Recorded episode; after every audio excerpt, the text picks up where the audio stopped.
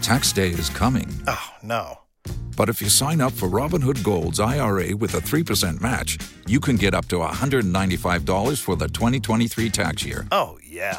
Sign up at Robinhood.com slash boost by tax day to get the biggest contribution match on the market. Subscription fees apply. Investing involves risk. 3% match requires gold for one year from first match. Must keep IRA for five years. Robinhood Financial LLC member SIPC.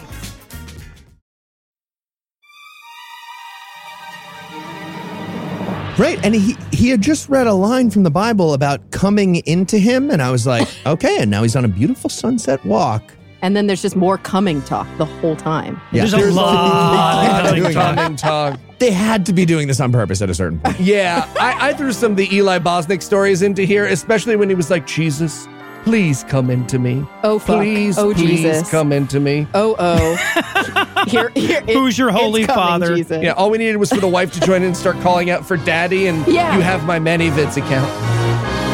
God awful movie. Movie.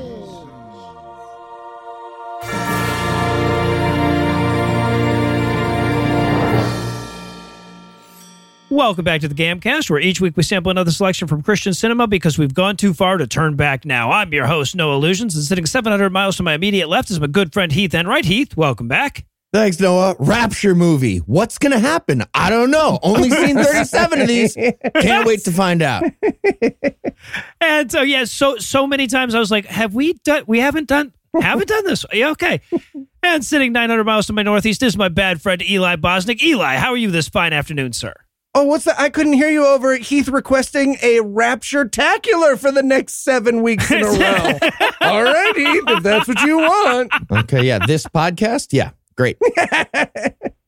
And also joining us today, making her triumphant return to God Awful Movies, is host of the Talk Nerdy podcast and science communicator extraordinaire, Kara Santa Maria. Kara, welcome back. Yay. Woo. I'm here and I'm on the same coast as you guys, Yeah. right? Yeah, We're all in the nice. same time zone today. She put us off long enough. She was like, "Uh, moving. Uh, Still haven't unpacked all the still- boxes. I got this one. She had a ring box that she just kept sending me a picture of.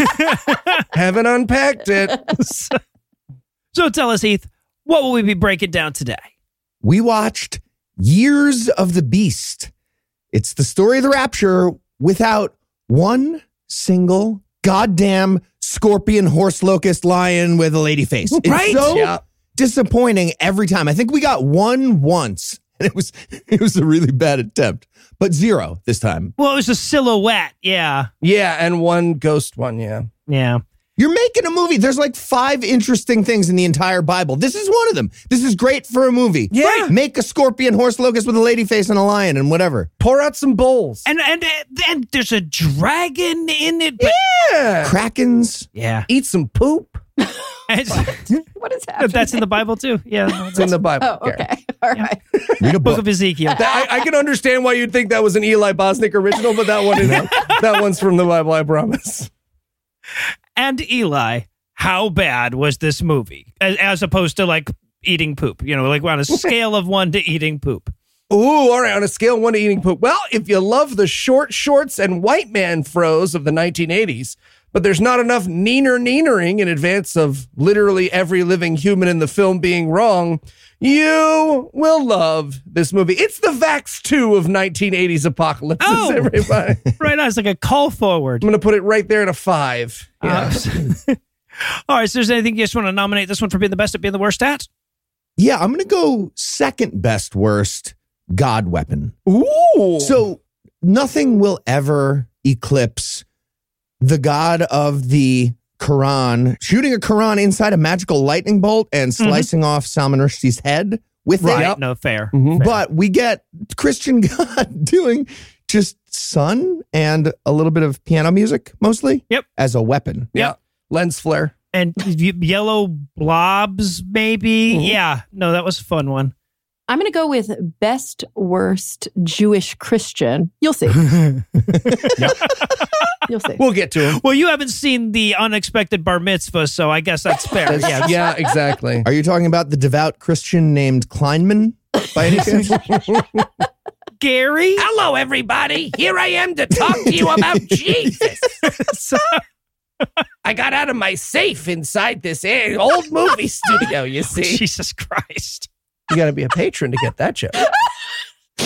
You got to be a patron to hear that joke. Shit. That's what I thought he said. Your patrons sign NDAs, right? That's how. Yeah, Yeah, right. no, yeah, that's Yeah. more of it. You know how you get that little welcome letter? Ours is actually an acknowledgement of terms. Yeah. Yeah. Strangely enough, it's just like Kanye's school in terms of anti-Semitism. Yeah, right. Yeah. And we have parkour days. There's a lot but in common between us and Kanye's now closed academy. And we're shut down. And we're shut down. Yeah.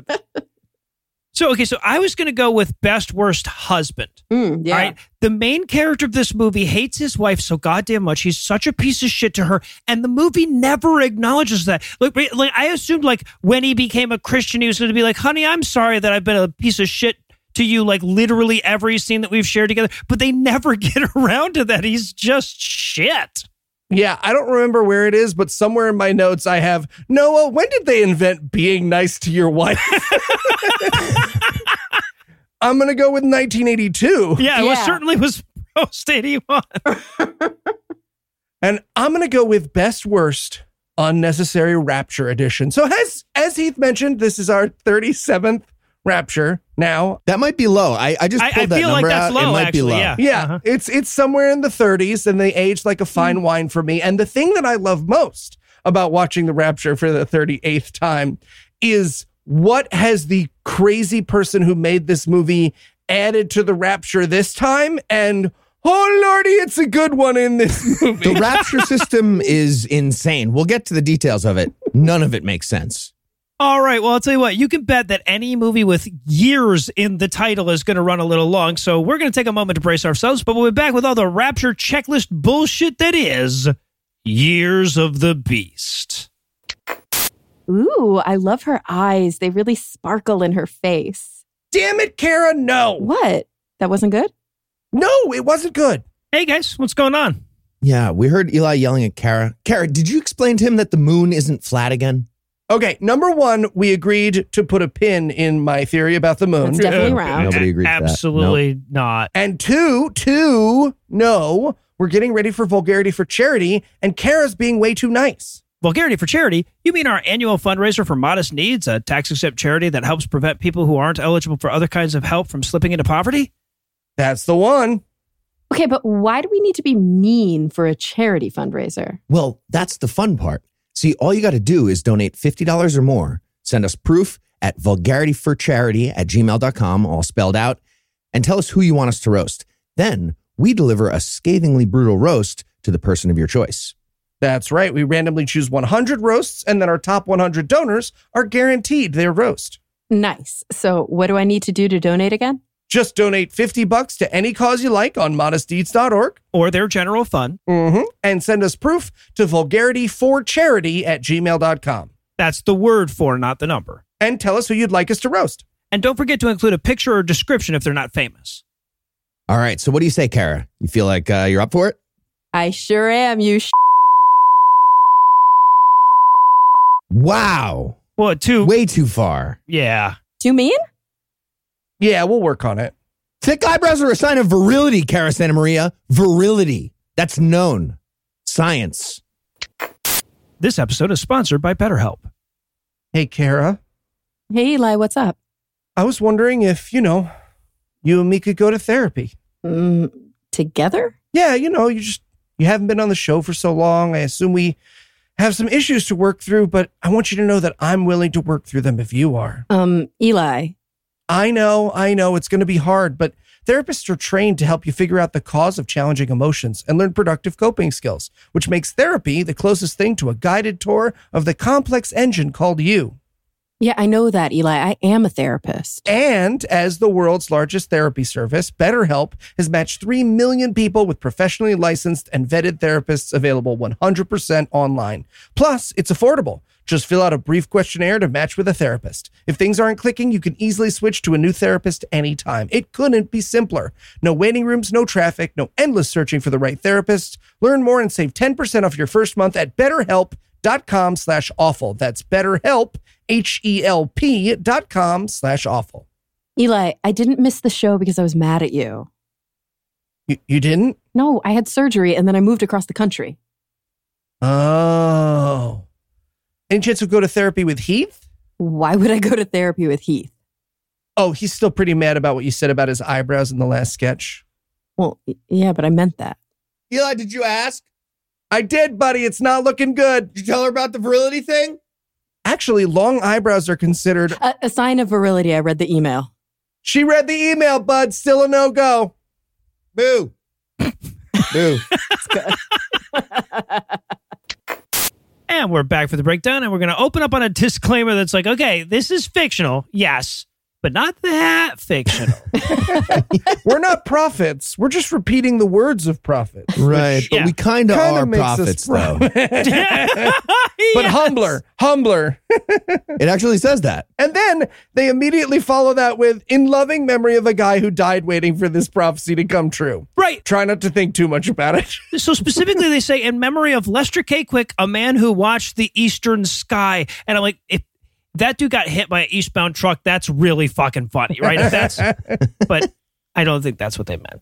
It was sort of a weird intro because it was like Christy. Like you could tell where it was going, but it's kind of old and it has a vibe. And like then this dude is reading Faust, and I was like, I don't know, am I into this? I think I might be into this. I Yeah. would not. That went later away be pretty into quick this. for you? Yeah, pretty, Yep. pretty quick. Yeah, the, the the Faust monologue was the high point of the film. Yeah. It was also the high point of my entire Google search history trying to figure out what he was quoting here. This is that's the most highbrow gam googling has ever been. yeah. So, but yeah, so we're going to meet the professor. This is Professor Steven. He's the main character, I guess, of the film. And he's finishing up a class right before semester break. Okay. Mm-hmm. The end of the semester happens right at the end of this class. Why would the end of the semester be the opening monologue of Faust? yeah. Who does that? Anyways, that's how the play we just finished studying began. You're welcome. It's literally the first thing after the prologues. Yes. Okay. And like also have the people who made this movie ever been to college? Because Nope. at the very end of class, the students clapped. Yes. Yep. Have you guys ever been in a class where the Okay. students I clapped? actually have. I had an amazing philosophy professor who would get I don't know, so Oh, you were into in it, this and he'd make like a class. really poignant finish on all his lectures. And then sometimes he would literally do a backflip, and we would go nuts. Oh, I mean, if, if one of my professors had ever done a backflip, I Same. absolutely would have clapped. Same, same. In this moment, I felt like I had really been cheated out of an education. I was like, you guys, we went to fancier schools. Is this a thing? Did they, um, I don't know. But yeah, so everybody claps. And then we, the camera follows Professor Steven out across the campus. And we get credits as a hippie chick sings to, to us about Jesus for, I'm going to say, conservatively 23 years. Yeah, my music note here is the woman who should have died instead of Mama Cass. No, Jesus Christ. I wrote music. Now that's what I call Bible camp. Yeah. Yeah, And of course, this is where we first are introduced to the fact that this movie has a character named Pug in it. Oh Yeah. yeah. Oh, Very yeah. exciting for Eli. yeah, Yeah. It's not a dog. It's just a character whose nickname is Pug. I was almost said best, worst, disappointing credits. 'cause Yeah, right. Even after they spoiled it for me, I was like, maybe that's not the pug they're talking about. Did you notice though that they played like the end credits at the beginning of them? Like the whole thing. It was like first AD, grip. Like why do we need all this at the beginning of the movie? yeah, So that at the end, it can just say the end and everybody can walk out of a Yeah. theater that's lit. faster. Right, This Yeah. that's- was not shown in a theater. fair. Okay, fair. also, the credits spoil the movie. There's a credit for Prime Minister, and then it says in parentheses, the Beast. Right after that, which like okay, I fucking know that because I've seen 38 of these things, but like right, yeah, yeah. just let it let us find out in the movie. yeah, right. No, there was a credit in there for like plague victim. It's like, oh, come Hmm. on, guys. You're really tipping your hands. So, but this ends when when Professor Steven gets to a payphone and he calls his wife, and we're introduced to just what a shitty relationship these two people have. right? She, she's Yep. like, oh, hey, can you pick up a few things from the grocery store on your way home? And he's like, Jesus, woman, why must you uh, fucking harass me at every turn? Oh God, I hate you so much. Then there's five minutes of just like clicking forks and knives on a plate while they don't talk to each other. yep. Now I will say though, I did relate to this interchange where he's like, "Fine, fine. What do you want from the store?" And the wife's like, "I don't remember." I wrote in my notes, "Oh, the Anna Bosnick story." no.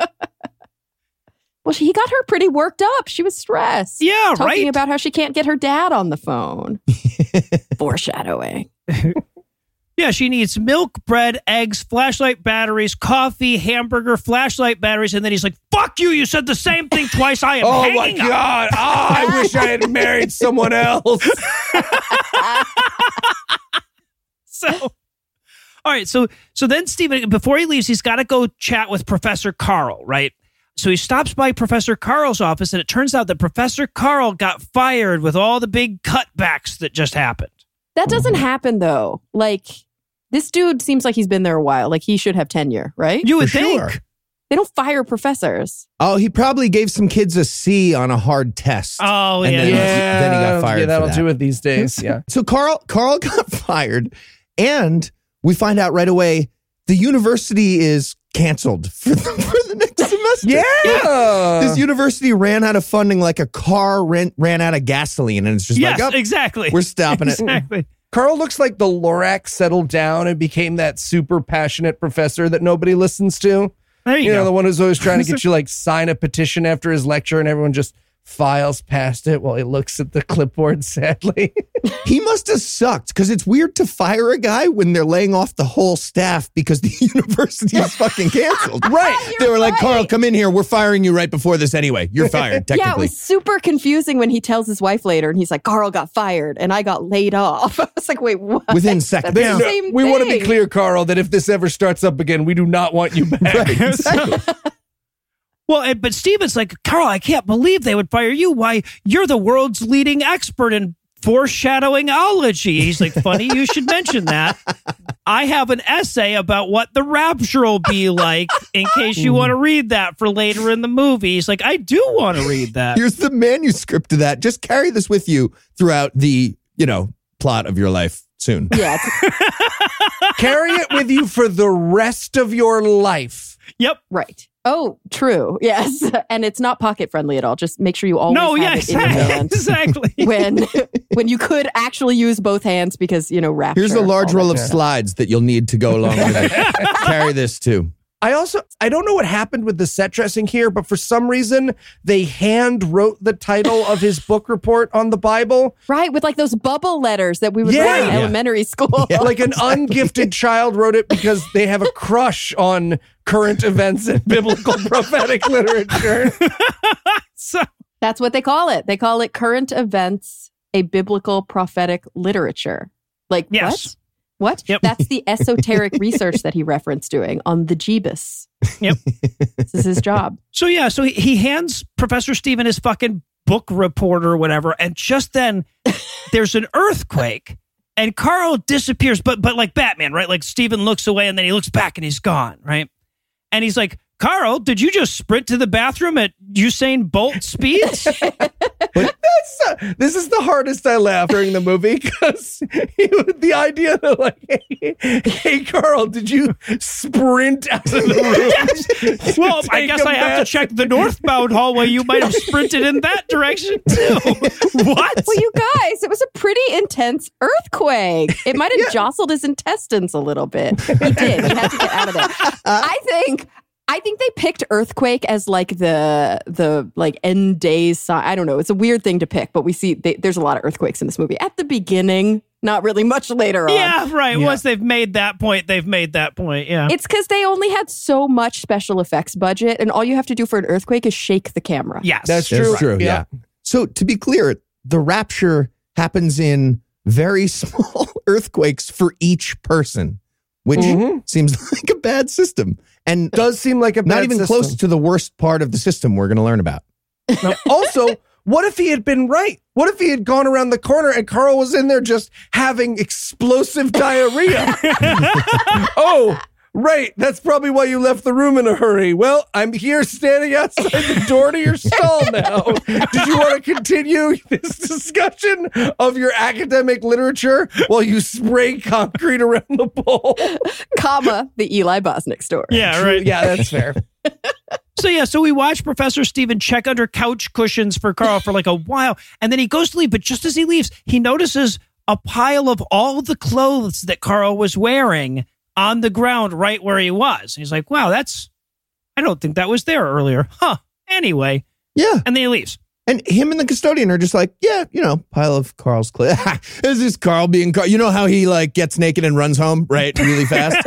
That- that's probably what happened again. He's that way. I feel like I didn't even get that, except that you guys wrote about it. Yeah. I was so we're, mad that I we're was on the lookout for piles. Yeah, I of was like, clothes. oh, it's, it's a rapture movie. I hate that I know this right away. Yeah. Yeah, I just wrote in all caps floor blazer. I was Yeah. like, why is everybody so concerned about the blazer on the floor?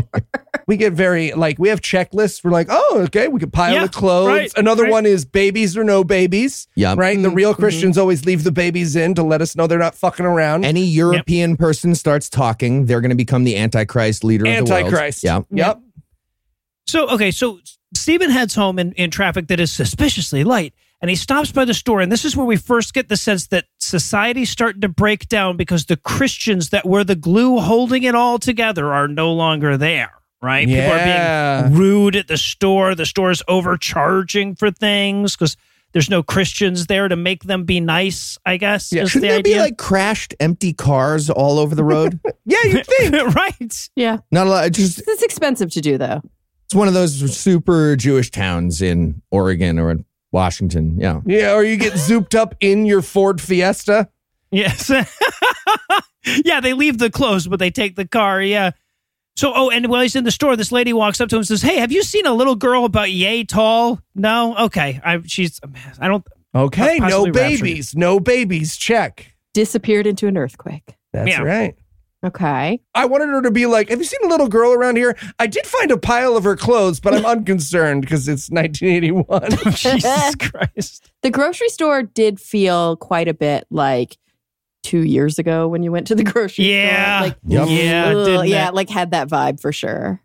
Well, yeah, because we even get Karen yelling at the mask display and knocking it over at a certain Yeah. point, right? She's like, "Fuck your instant mashed potatoes." Yeah. Okay, that was awesome. She's so mad because, like, the store apparently today the rapture started, and the higher ups at the store sent it down to all their chain spots. We're going to start price gouging right away because this is probably a rapture. so she's mad about the price gouging on her eggs, and then she's like, "Hey, hey, hey, checkout clerk, look at me in the eyes. Fuck your boxes." And she pushes open the display and runs out. Yeah. it, that's so they have so much trouble understanding the s- sort of supply demand concept here, right? Because way fewer people means like buyer's market. More groceries, yeah. Yeah. So anyway, so yeah, so he gets home with his armload of groceries, and June is like, "What? Wow, what took you so long?" And Steven's like, "Fuck you, you harpy bitch! I Oh, hate God, I you, and I hate- hate my life along with it." I'm gonna put this milk down and punch you in the throat, Oh, Carol. Jesus Christ. So he breaks the news to her, right? He's like, you know, I'm laid off for the next semester and Carl's fired and everything's gone to shit, right? hmm ah, the 80s, when you'd lose your job and that was just it. You just grabbed a bindle, you were a hobo, and you liked it. But so June explains that she's a little worried because she hasn't ever since the big earthquake, she hasn't been able to get her dad on the phone out in the out at the farm. Yeah. right? So she wants to go check on dad at the farm, and he doesn't want to go, and he's the man, so he doesn't, you know, so he just tells her that. Yeah, and, and like really aggressively too. He's like, We are not going up to the farm. we are not going up to the farm. Cut to them going to the farm. Yeah, absolutely. Right away. Yeah. Well, it, th- this is supposed to be a comedy beat, but it doesn't really work in a world that's even vaguely aware of female autonomy, right? yes. Well, yeah. Also, if he hadn't just delivered that last line like it was going to be followed by a right hook, it might have set us up for a little more comedy. I was expecting him to drop her off at the sanitarium for having her period in the next scene. so So yeah, so so they drive they're driving to the farm and suddenly their car is surrounded by drunken frat boys who want to spray beer on their car and I'm like, "You know what? I bet drunken frat boys would be the worst part of the apocalypse, right?" Yeah. Hoodlums mostly shake your car and offer you free drugs. That's what Yes. they're known for. That's what they're doing. Yeah. Marauding teenagers in khaki, khaki bell bottoms, by the way. Yes. Yeah. Was that a thing? Tara, this is what your dad pictures your life is like in the big city. Just so you know, this, he just thinks Little does every he time you know, car. Yeah. this is what I do on the weekend. Yeah, fuck yeah. You're rolling down the window, excited to get s- some drugs. So, and then we have the greatest cliche in all of film, right? There's, there's, their car is surrounded, and suddenly it cuts off and won't start. Yeah, why do cars always die in movies? Have you guys ever been in a car that just died? Okay, it's not it's not important whether we've had cars that in the modern age just die sometimes. It- it- moving on. Or burst into flame, you know? Also, explain this to me. If you run out of gas, because that's what they say happened, and oh, he berates her for not refilling the gas can, it's a very non productive conversation. He's like, when, I mean, I told you when you use the gas in the gas can, you have to refill. And she's like, I'm sorry. I didn't remember. You're like, this is very uncomfortable. Like, I don't like watching people fight in public. And that's all this movie is, is these two people fighting in public. Yeah, this this movie is basically going over to that friend's house whose parents have big ugly fights in front of you, and you have to be like, "Oh, my parents' marriage is actually okay." Yes. All right, good to know. But like when you run out of gas, c- do the lights stay on?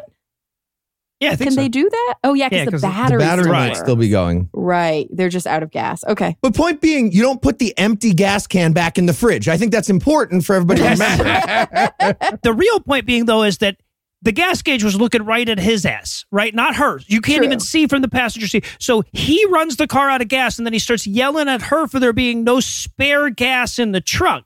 Yeah, but like you're right. He actually ran out of gas first. Yes. He was Like, planning to use the gas can. He was driving past empty, being like, "Oh no, I'll just you know stick my arm out the It's window okay, I'll and just- gas up as we're going. We'll be fine." Yeah. I'll just coast to a stop and then use that gas that I assure a woman has prepared for me in case I need it. Right. There should be a fresh sandwich and a glass of full orange juice back there as well, Jeez. freshly squeezed. And so so he, they yell at each other for a little while, and just then her dad's truck drives by, and he's like, "Well, that's a useful plot device, isn't it?"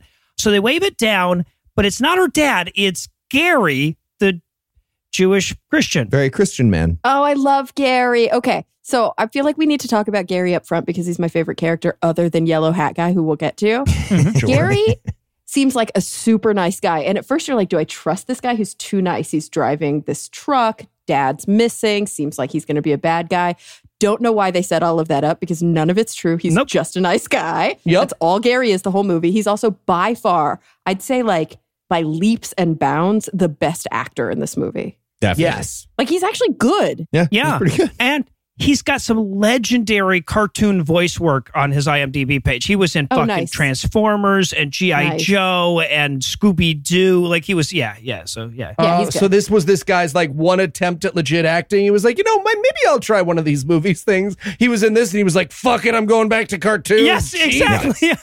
exactly. I think let me add to what Kara is saying and say I think the reason why we're supposed to suspect him throughout the early parts of the movie, you already hit on Kara, it's because he looks super Jewish. Yes. I Yeah, think everyone absolutely. watching this movie in 1981 was like, they should check him for horns to their wives in the theater. yeah, they leaned into that hardcore. Yeah. They like grew out his little Jew fro and they made him very, very like they leaned into the stereotype for sure. For sure. So Gary gives him a ride up to her dad's house. I love his fucking truck. It's like an old 1970s, late 60s pickup truck. They were so pretty, Oh, so many all the cars in this movie are so good. aren't they? Like every car, even the cop car later. I know we're not there yet, but it's like it's like a cool vintage Bronco. Yeah. Which would be worth a lot of money right now. Yeah, it was just a regular Bronco back then, but yeah, Right, that was right, right. forty fucking years ago. So yeah, so they but they get to the farm. There's no sign of Dad, right? And the news is in the background. The radio is on, and the news is in the background, desperately trying to key them in on the plot. Right? They're like, guys, it's the fucking rapture, dude. I'm the news. It's the rapture. Okay, come on, come on. Yeah. Hurry yeah. this the fuck up. Have you not seen 37 of these? D- Dad's a Christian and he's gone. You're going to find a pile of clothes. Okay. the way they do this, which is so great, is they're like, the earthquake appears not to have an epicenter. It's just everywhere in the world shook. we guess. Okay. Where the news? The center would be the center of the earth. It would still have, it's whatever. They and I get a, a, a yucky feeling in my stomach. They do this sometimes in like I think it's an older movie thing. Maybe sometimes you see it in newer movies where grown ass women like she's looking for her dad this whole time with all this stuff happening in the background, like going in every room of the house, and she's yelling "daddy" at the top of her. Lo- like, Yeah. does it make you uncomfortable when grown women are like, "Daddy, where are you, Daddy?" I Very don't. I, there's uncomfortable. something very I mean, it doesn't make me uncomfortable. It makes me What? What, Eli? confused about what the movie is going Yeah, it's, for. it's perfectly in, in place in porn. Yeah. Yeah. uh, Gross. I'm confused when they're actually looking for their fathers. is Right, what- I mean, not in the metaphorical sense. I mean, literally, when they're literally looking for, not trying to like reach Yeah. out to them So uh, uh, spiritually. Let you're me not give making Noah a it clean better. cut here. Eli. so yeah, so so Gary says, "Well, let me go check for him in the barn. All we found is a pile of clothes over the Bible he was studying. He may be out in the barn." So he goes out there, and the you know we, we get some harrowing barn exploration. The music assures us it's very harrowing. Uh, I was just rooting for like nine piles of clothes in a fuck dungeon in the barn, and being like, okay, Yes. all right, no, that's good, that's Oh, Or okay. Don is is naked and fucking one of the goats and not raptured. They were like, oh, okay, that's Oh, why the all clothes were there. Got it. So okay, the goat went up too, though. Interesting. So yeah, but instead he finds a woman in a hoodie in the barn. She goes to run off, and Gary chases her down and tackles her. Tackles Ew, the it's- shit out of her. it's weirdly rapey. It is. Yeah, he's like straddling her. It's really hard. Yeah, right. Like if a young woman runs from you, you just you just let her run from you. yep, Right? you don't let Yeah, it be a woman is running from me by doing anything. yeah, and I think this is this was almost my best worst because I think she's supposed to be a teenager. Oh, but she's clearly 55 years old. Yes, she is exactly. fifty-seven Yes. years. I mean, look, it's 1981, and skincare was invented in 2006, but still, she is fifty-seven years old. Yeah, it's Uh-huh. rough. It's rough. But yeah, she she's Cindy. He Gary drags her back into the house against her will. Right? He tackles her, Yeah. drags her to the house. He says, "I found this in the barn," and they're like, "It's a human. Why would you?" she can just go. It's weird how you said that. Yeah. but then, like, of course, she explains that all of the Christians in her family disappeared, but her doubting ass is still there, right? She's been apparently- left behind. And of course, Stephen, the, who is the avowed atheist because he's a college professor and that's how college professors work, he's like, I'm sure there's an atheist explanation for all of this. Okay, it, this all happened today, right? This is like day one of Rapture. Yeah. Yeah. Yeah, but already on the news, they're like, all the graves are empty. Yeah, right. So that's another thing we learned about the rapture system. It takes decomposing corpses into the air, into heaven. Yes. And this girl went straight to knowing it's the rapture that day immediately.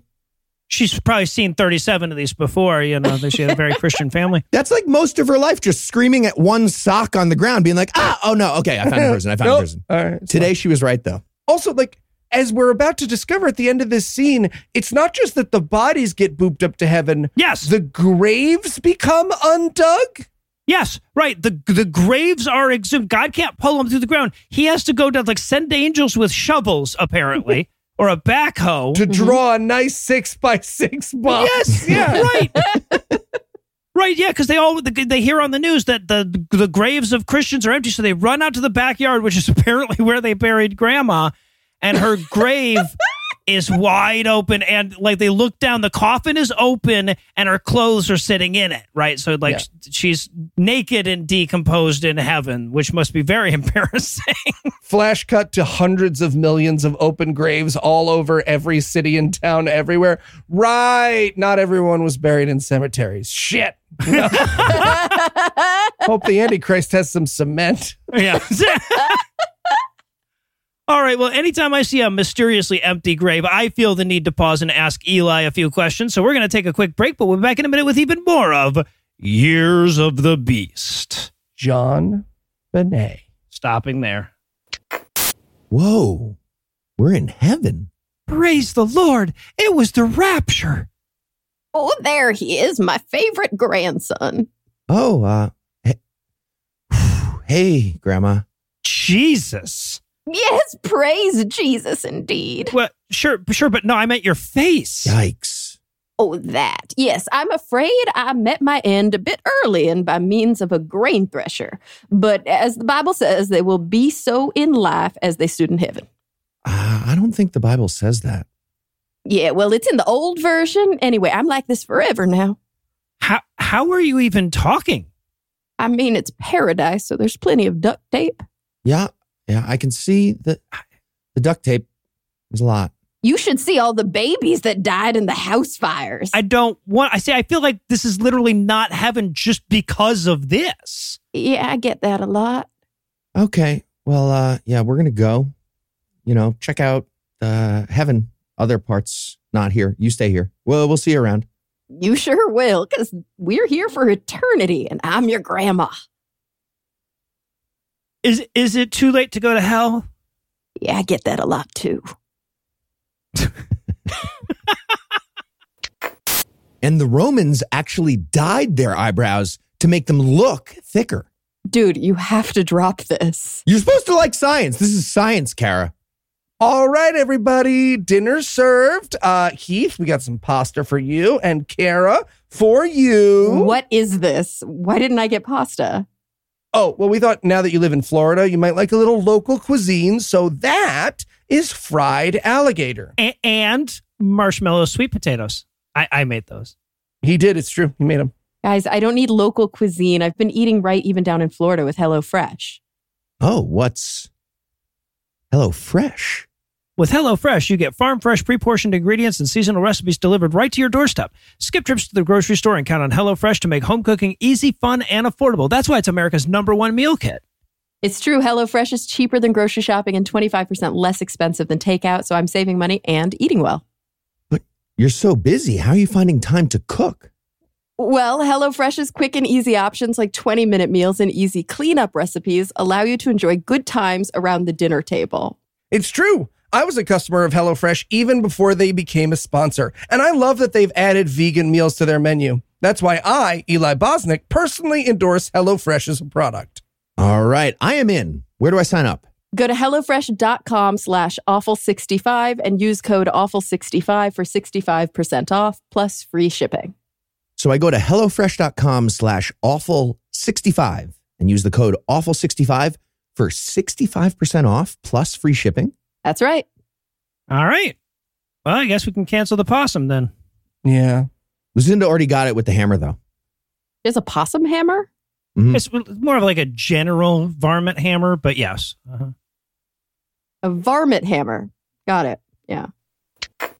And we're back for more of this shit, and we're going to rejoin the action with Stephen and Gary trucking back over to the car, the out of gas car that he abandoned the night before. Mm-hmm. Mhm. Over my tippy singer is back. Somebody took his tires and also just set the car on fire for no reason and left. That was weird. what does this have to do with the plot? Nothing. Absolutely nothing. So here's the thing that freaks me out logistically here. The tires are missing, but the car is not on blocks. How do you get the last two tires off? Well, they, they weren't going to leave their blocks behind. Come on. Antichrist super strength. Did you ever see the uh, tablecloth trick, Noah? Oh, okay. oh, you take all four of them at once. Yeah, okay, Yeah, now just- that makes sense. Everyone does the nuts. Now, one, two, three, pull. And then when it lands, then Steve, he's a little odd. Yeah. Steve lights the middle seat on fire for some reason. You can tie all four tires to your nipples and then make a nice TikTok about it. And you just- Yes. everybody who's seen that guy knows. And everybody else who is hasn't just like- seen that guy is like, sure, he. Yeah, what, I don't think that website was TikTok, my guy. I, I'm pretty sure that was the TikToks, Eli. Wait, Heath, are you actually on TikTok? No, no. No, but I send him Eli TikToks sends me constantly. shit. Yeah, exactly. Eli, you're on TikTok? Oh, I love the shit out of TikTok. Why are you sending me TikToks? You want TikTok? Don't- you don't barely do that, you don't respond Kara. to my Here's the Instagram Kara, memes. think Yeah, whoops. before you say stuff. Too late. My friend Sarah sends me the best TikToks, but I'm nervous now that you're just going to send me pugs. That's what's going to happen. Yeah. because that's all you send me on Insta. You you send me so many things on Insta, and I'm like, why did you send this to me? I, because this is how I show my love. I you gotta love a really thick pug in slow motion trying to jump Yes. over something. That's the best. I Thank do like those. you. you don't have to love that. So speaking of pugs, Yeah, actually. so they're driving they they, they drive away from the burned out stripped car and they get pulled over by a yes a very stylish police truck and this is where we're going to meet pug the cop The least likable cop. or sorry, the least likable pug. yeah oh, right The most right yeah. likable cop, the least likable pug. so well okay so he comes over to fuck with him just to harass him and then pete shows up this old guy that shows up to heckle the cop mid harassment Oh, Pete's the fucking best. pete's awesome Yes. There's Gary and Pete. That's the whole movie to me. Yes. They're the only ones that matter. Yeah, this is Prepper Pete. We're going to learn he's a prepper. And he just walks into the background behind the cop and he's so happy. He just kind of like looks right into the camera for a second and then he's like, hey, cop, fuck you. I heckle. That's my thing. yes. Look at me, I'm Pug. I'm pulling people over and asking for their license. Yeah, right. That's you. Pete is the Mary Sue self insert of the crazy Christians watching this movie. Like they, everyone really identified with Pete. He was their shadow. Yeah. yeah. And while we're meeting Pete, Pug is writing Steven a ticket for abandoning his car on the side of the road and making a mess when it got set on fire. Yeah, that part was weird. He was like, Why didn't you report it? He's like, I'm literally reporting it right now because you're the first cop I've seen. And he's like, It's a little late, buddy. yeah. is there a statute? on- Car's already on fire. It's apocalypse day, man. supposed to report the car as you're running out of gas. You're supposed to look down. on the payphone. And then, Yeah. and then he, you're right. He writes him a ticket, which I'm not sure what that's for or how you can correct it. But then he's like, "We'll go ahead and get it a towed to the junkyard." Like, oh, well, thanks, dude. That's usually pretty expensive. Actually, yeah, mu- much appreciated. it's nice of you. How did they get the wheels off like that without? That doesn't matter. Nipples? Yeah, probably. So Gary and Steven drive on and they have this conversation where they're like, hey, should we have told the cop that the guy who owns the truck we're in, like, disappeared and was like raptured by Jesus? And they're like, that would have sounded really fucking weird. Yeah, no, no, no. that I say it out loud, you're right. Yeah. But they could have been like, "There's an elderly person missing." They could have just said Yeah. that, you know. I do like that they're supposed to still be atheists at this point. So he's like, hey, do you think maybe the Christians dug up all their friends and family to scare us? And it's like, Yeah, I mean, that, could be. that is infinitely more likely than the Christian apocalypse. So maybe. yeah, no, it's fair. Yeah, no, Gary says that's what he's heard on the news. That's what the news is reporting that the Christians are faking him a rapture. So yeah, they exploded up their friends and then hid the exploded bodies, every single one of them. I'm an atheist journalist. This all makes sense. That's what's happening in the plot right now. They're probably in their closets. And then we cut to the most anti Christy conversation pit they could find, right? we have Rasputin in his silly little hat. yeah, what is happening here? I- no fucking clue. And he's talking to the prime minister of, of what? of Earth. I know. They just, with no context, are like, come, Prime Minister, give a speech. And everybody's like, yeah, he has an American accent. Like, where are we Right. right Yep. now? Yeah. Maybe Canada. That's what I was thinking. Is maybe he's the prime minister of Canada, or I guess It was because very the accent- confusing. No, I think it's the Earth. You know how the UN is super powerful and it's really easy to get everybody in on one thing within a day. Yeah. Oh, He's the prime minister of everything. okay. All right. You know how the UN is a big party with people eating chips and shit, and then you just go to the front of the room Okay. and pose like a cologne model to start delivering to them? It's like that. Alternate theory. This is like a weird little small town. Where are we supposed to be? Washington? Washington. Or- Yeah, yeah. Washington. yeah. Somewhere. Pacific no. Northwest. Yeah. Seattle area. Yeah, this is a weird small town in the Pacific Northwest, and they think that their town is the whole world. Oh. So he's the prime minister of like Patuxa or whatever. yeah. I think that's actually what's happening in this movie. Amazing. Yeah, because they like they, br- they there's all of this pomp and circumstance. They're like, oh, you know, the, the prime minister's going to give this big speech or whatever, and he goes up to the front, and the fact that this guy does not have a fucking European accent is the only surprising moment in the entire movie. Yeah. Really was. Yeah. And there's like four people there to watch his speech. Like, really, I think this is all just happening in, yeah, Pawtucket. Yeah, he's having a State of the Union party with four people with like chips and dip, and then he's like, "Okay, I'm on TV for this one tiny little town. Uh, hello, I'm I'm not the Antichrist. I don't know why I said that right away. Uh, people are missing, and we're on the brink of a nuclear holocaust, is what he says.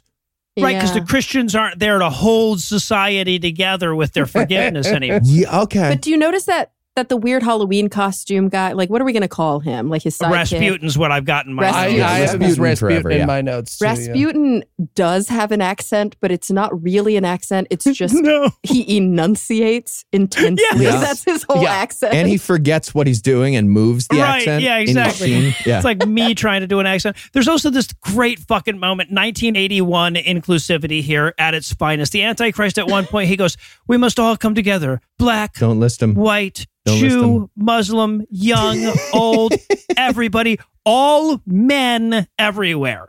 That's the actual quote. no, but you left one out. It was black, white, yellow. Yikes. Oh, it was oh He my actually bad. my said bad. Oh, that. Yeah, he Jesus actually fucking said The Christ. Jew. The Jew. Yeah, I was going to add the thes are very 1980 Yeah, because the, Yeah, right. Black, the Jew. Jew, but the black, the Jew. I literally wrote th- this was my notes in order. We actually prefer not to be called the Jew. Oh, he just said the black. We're going to give them priority to go first. You know, the royal black, the editorial black. Meghan Markle. But then he actually uses the term New World Order, right? So that yeah, we know good good and well. He's he's, he's getting the conspiracy theorist buzzwords there. But he uses it like affirmatively, right? He's like, we are the new world. I can't remember. Yeah, yeah. Uh, Was he like, I everybody's am the new world order? Getting, Yep. getting on board with my new world order, yeah. yeah, yeah, yeah. And so eventually we cut to the gang, the, all the characters we've met so far, hanging out at dad's house, watching this on the news, right? Cindy, I guess, is just part of their family. I don't know if they've kidnapped her or adopted or one or the other. Oh, there's for sure some Gary Cindy action, co- right? Like this is the Oh, yeah. subplot that they never show. It's the only subplot I really cared about, and they never Right. shared it with me. Well, in 1981, if you tackle a woman, she's part of your family. She's yours. Yeah. And you Until have her. another guy tackles her. Yeah, Yeah, you exactly. won. You her. tackle her. Yeah. And then she fills your gas can and you're married. Right, That's yeah, how it exactly. works. And then you fight for the rest of your So life. well, and, and- well, right, and then eh, yeah, eh, eh, except when you're baking bread with the other wives, which is what her and, and June are about to go do, right?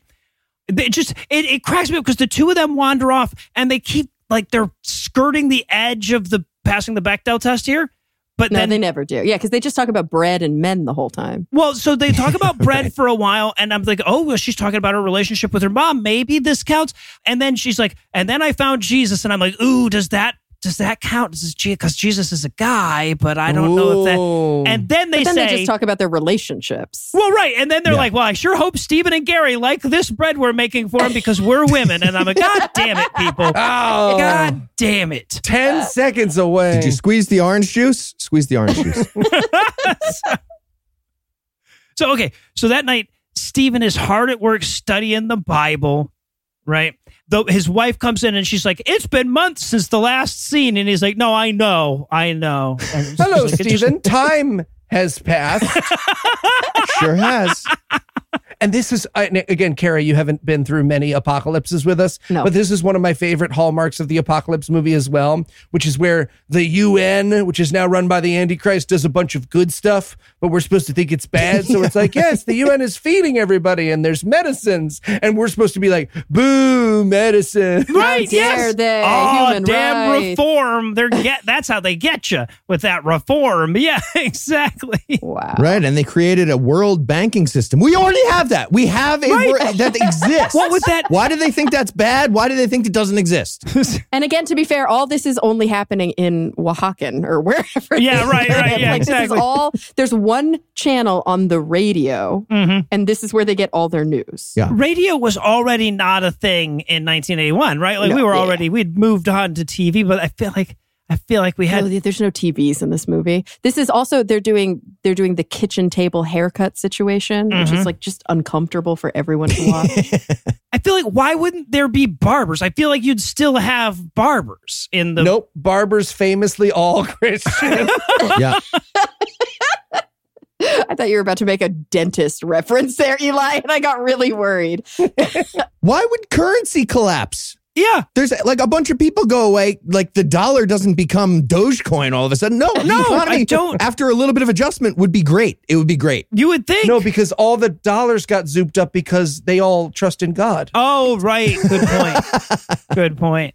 and and to be fair, like immediately after this scene, they look out the window and the sky is on fire, and they don't seem very bothered by it. No.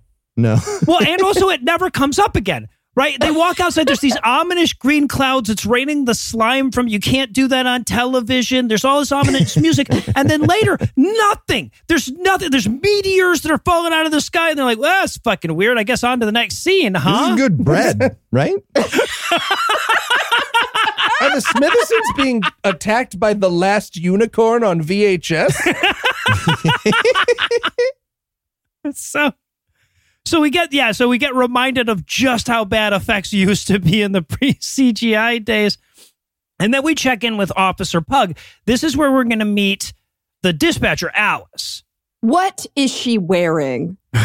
What is she doing in this movie? Can we talk about Alice for a minute? Like the top half of her looks kind of like cool, vintage. Like she's a little bit like non-binary. She has like a cool vibe going on with this like how do you describe those little ties that you tie around your neck? Annie Hall. yeah, she's got this very Annie Hall thing, but then like her bottom half is like orthodox. Yes. Did you guys notice that? Yeah. Uh-huh. She's like a centaur of Annie Hall and like an Orthodox person. and yes. like a but, but and also but she's like a british cop that's also a flight attendant somehow it's Yeah. yeah, it's very weird And she's Pug's girlfriend, but But not. but they're always at the very beginning of their relationship.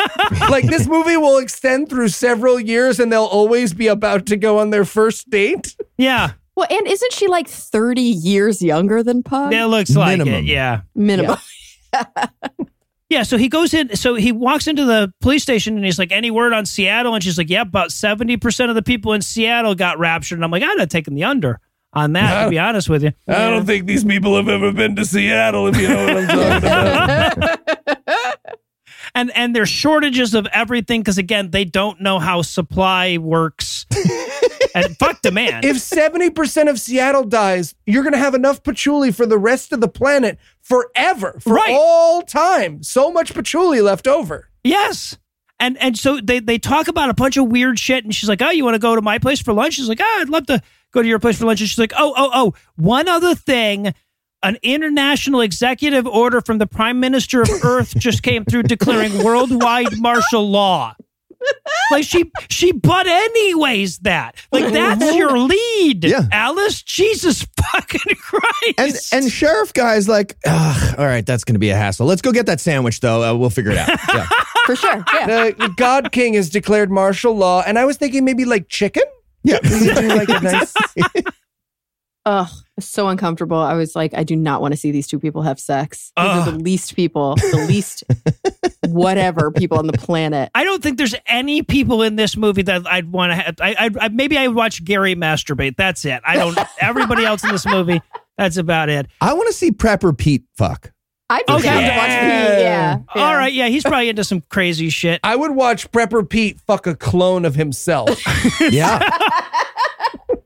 So, and I love too because they're reading out this order from the Antichrist or whatever, and it's supposed to be making us, the conservative audience, gasp over and over. They're like, you know, all firearms are to be collected. Gasp! You won't be allowed to hoard more food than you can eat. Gasp! And then it goes, also shoot anybody who breaks the curfew. And I'm like, all right, well, that's a little, little much. Which is weird because that was the one that the audience reversed on. They were like, I mean, people should stay home after the curfew. I'm not saying all the ideas are bad. Also, I'm kind of confused because they said that they were going to go round up the anarchists, the Christians, and the religious suppressives.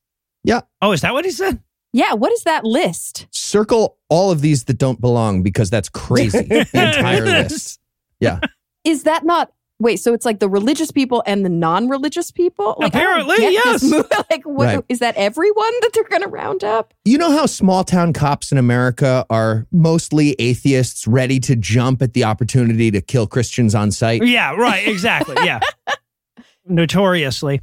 But I just there's no like consistency. Like then wouldn't they also be anarchists? Like they don't understand that the atheists I'm going to have to arrest myself at this point, honestly. I don't know. like the atheists are not fascists. Like they're it's a weird situation that they're like the anarchists and the atheists are the same group, right? I'm very confused by this. So's the movie. I need help, you guys. Yeah. Yeah. So so and so does the movie. Yeah.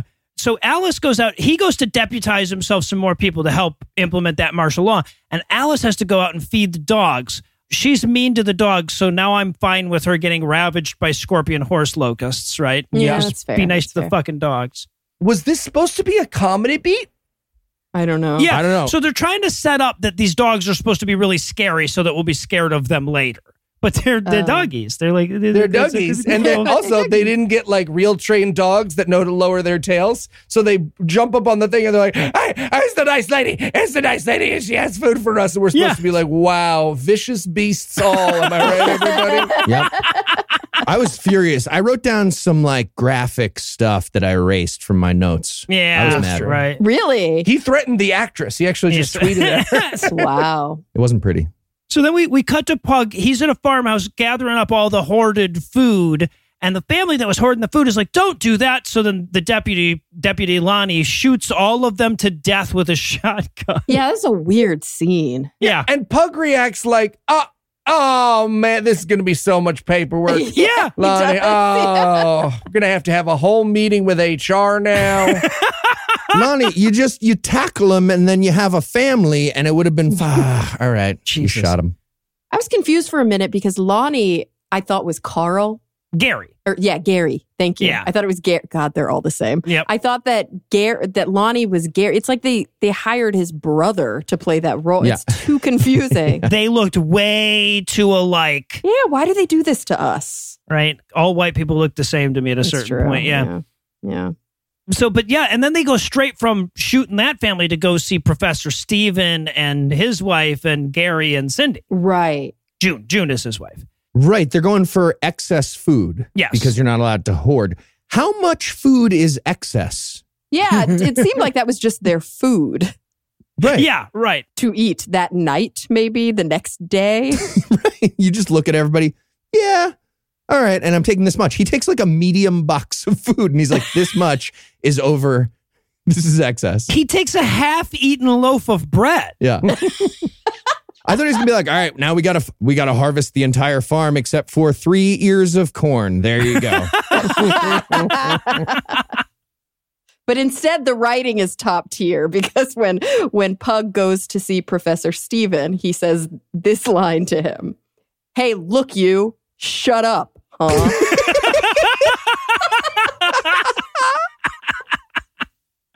Why I wanna? Yeah, Masterful. Oh, yeah. No, it's so and- right. So he's there taking all their food and everything, and Gary's just heckling him from the back row, going, "Fucking cop, A- ACAB, motherfucker." I just, I, I just, just so you know, I know, I know. And Steve is trying not to antagonize him, right? He's like, guys, call Ixnay on the ACAB, you know? But then Pete shows up, right? So once again, as he's fucking with this group of people, Pete shows up and says, "Hey, this is what you look like. You look like this. You know, you fucking stupid fucking cop." and Pug says to Pete, "He's like, hey man, I know. You know, they call you prepper fucking Pete. Obviously, you've been hoarding food. I know you've got a hoard of food around here somewhere." And Pete gives him this weird if you go to the forest just out behind the Kroger's and find my food, I'll kill your ass kind of a speech, Yeah. right? Briar patch, I mean, don't or if I fuck, I fucked it up. I wrote in my notes, weird voluntary hint, Pete. Yes. He also says lots of things can happen to a man out in the timber. Oh yeah, Threaten the cop he's got some secrets. I am want to gonna use watch that that movie. forever. what happens in the timber? That's where he fucks a clone of himself. Yeah. The Pete the Prepper story. yeah, exactly. Just tweet that with no context to Seth Andrews right now. Lots of things can happen to a man out in the timber. Seriously, that that's a great response to so many situations. yeah. That's like going to be like the next song on the on the next Mumford and Sons album. Sure. so yeah, so he warns him, he's don't don't you go out in the woods looking for my baker buckets. I'll kill the fuck out of you. And then he leaves and Steven drags Pete inside and he's like, Hey man, why the fuck is everybody antagonizing the murder cop? right? Now Pete, we didn't mention it, but Pete actually saw them saw Lonnie shoot that other family. I actually got surprised here. He was like, That cop is a killer. And Steven's like, What? And I was like, What? Tell me more. and then I was like, Oh, yeah, I just saw that scene. Yeah. And so Pug goes back to the police station and he's like, Alice, damn it, find me an excuse to arrest Pete. And she's like, you know, owning food is a, is a felony at this point. So I feel like you can get him, right? Yeah, I wrote my notes at this point. Leave it to Christians to create a fiction where there are lady faced horse locusts and they're still the problem. Yes. so okay. So sometime later, Stephen is studying his Bible some more. I'm like, I- you know, it's a long fucking book, but you've had months, man. You could have read Yeah. the whole thing. Dude, just skip to Revelation. Skip to the fucking end. Obviously, that's what this is about. He's reading begats over and over, like, all right, God. Right, right. No, there's a couple of chapters of Daniel you might need, but other than that, yeah. So yeah, so but he's found the antidote to all the things that are going wrong. It's Christianity. They got to become Jesusful, right? Jesus, full. And at this point, June comes in to tell him, hey, you know, Gary is leaving, and he is really, with the exception of Pete, the only likable character in the film. Maybe you want to try to talk him out of it. He's like, yeah, no, I'll, I'll run out there. I know. I actually got sad. I was like, no, Gary's my fave. Yeah, right? Cindy too. Cindy had a huge boner for Gary, so she's Yeah, like, for please sure. don't leave. Yeah. So, so we go to this like tearful, like he's going to go off to be on his own and freedom and bootstraps or whatever speech. You know, he's like, I'm a sovereign citizen, damn it. Yes. My name is in all lowercase. I wrote, he's a Fremen on the land. Where is he going in his head right now, though? Great well, question. clearly nowhere because he comes back in like five minutes, All Yeah, right. he does. he's back in the next goddamn scene. So he hasn't gone far.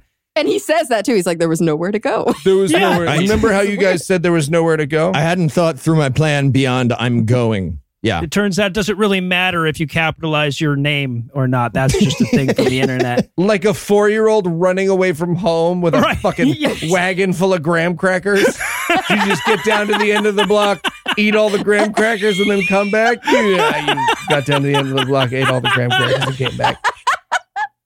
Here's the part though. Here's the part in the film where something does this ever happen to you when you're watching a god awful movie where something that doesn't matter just starts to bother you and then you can't stop thinking about it like the whole fucking movie. Oh, yeah. So it's the apocalypse, right? Like this is the rapture. Like people are dying left and right. You can't have food. Like why are they all wearing button-down shirts and why are they all tucked into their belts? like they're, they're like they're like spending too much time getting ready in the morning. Get casual. Stop ironing, people. This is the apocalypse. Do I dress like it's the apocalypse all the time? so disconcerting. I'm thinking about me during like all of COVID, and I abandoned non-elastic waistbands within a week. right? Yeah. Like, no, what they're are we wearing suits doing? like your grandpa going to the airport for no reason. Yeah. Oh, there's a scene. There's a scene later where the lead is wearing a button-down shirt with a sweater over it, just for the little pop of collar. And I'm like, what is he doing? yeah, it bothers me the whole rest of the movie.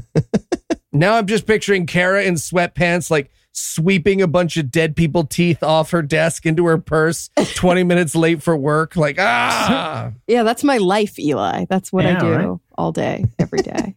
It's got weird fantasies going on. over there. So, so, so we cut back to Stephen doing some more Bible study. He gets very frustrated, so he's got to go for a walk. And while he's out on this walk, he happens upon an old church. Wait, before he gets to the church, can we not talk about the most beautiful sunset I've ever seen in my life It was very that beautiful. he literally didn't notice? interesting Yeah. right. And he, he had just read a line from the Bible about coming into him. And I was like, okay. And now he's on a beautiful sunset walk.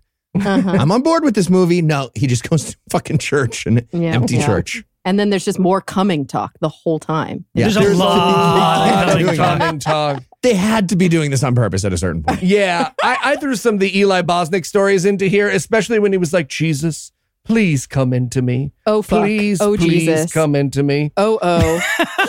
here, here, it- Who's your it's holy coming, father? Jesus. Yeah, all we needed was for the wife to join in and start calling out for daddy, and Yeah. you have my ManyVids account. There you go. Yeah, yeah.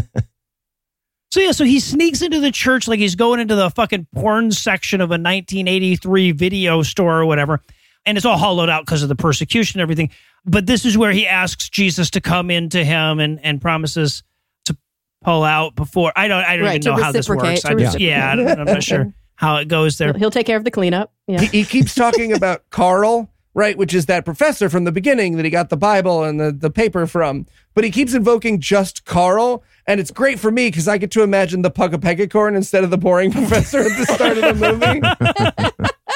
I like that before he started praying to God, he was like, maybe if I just fix up the furniture in here, and he like tips a pew from the floor up. hmm hmm Okay, that was nothing. I Yep. I'm gonna pray to God for something.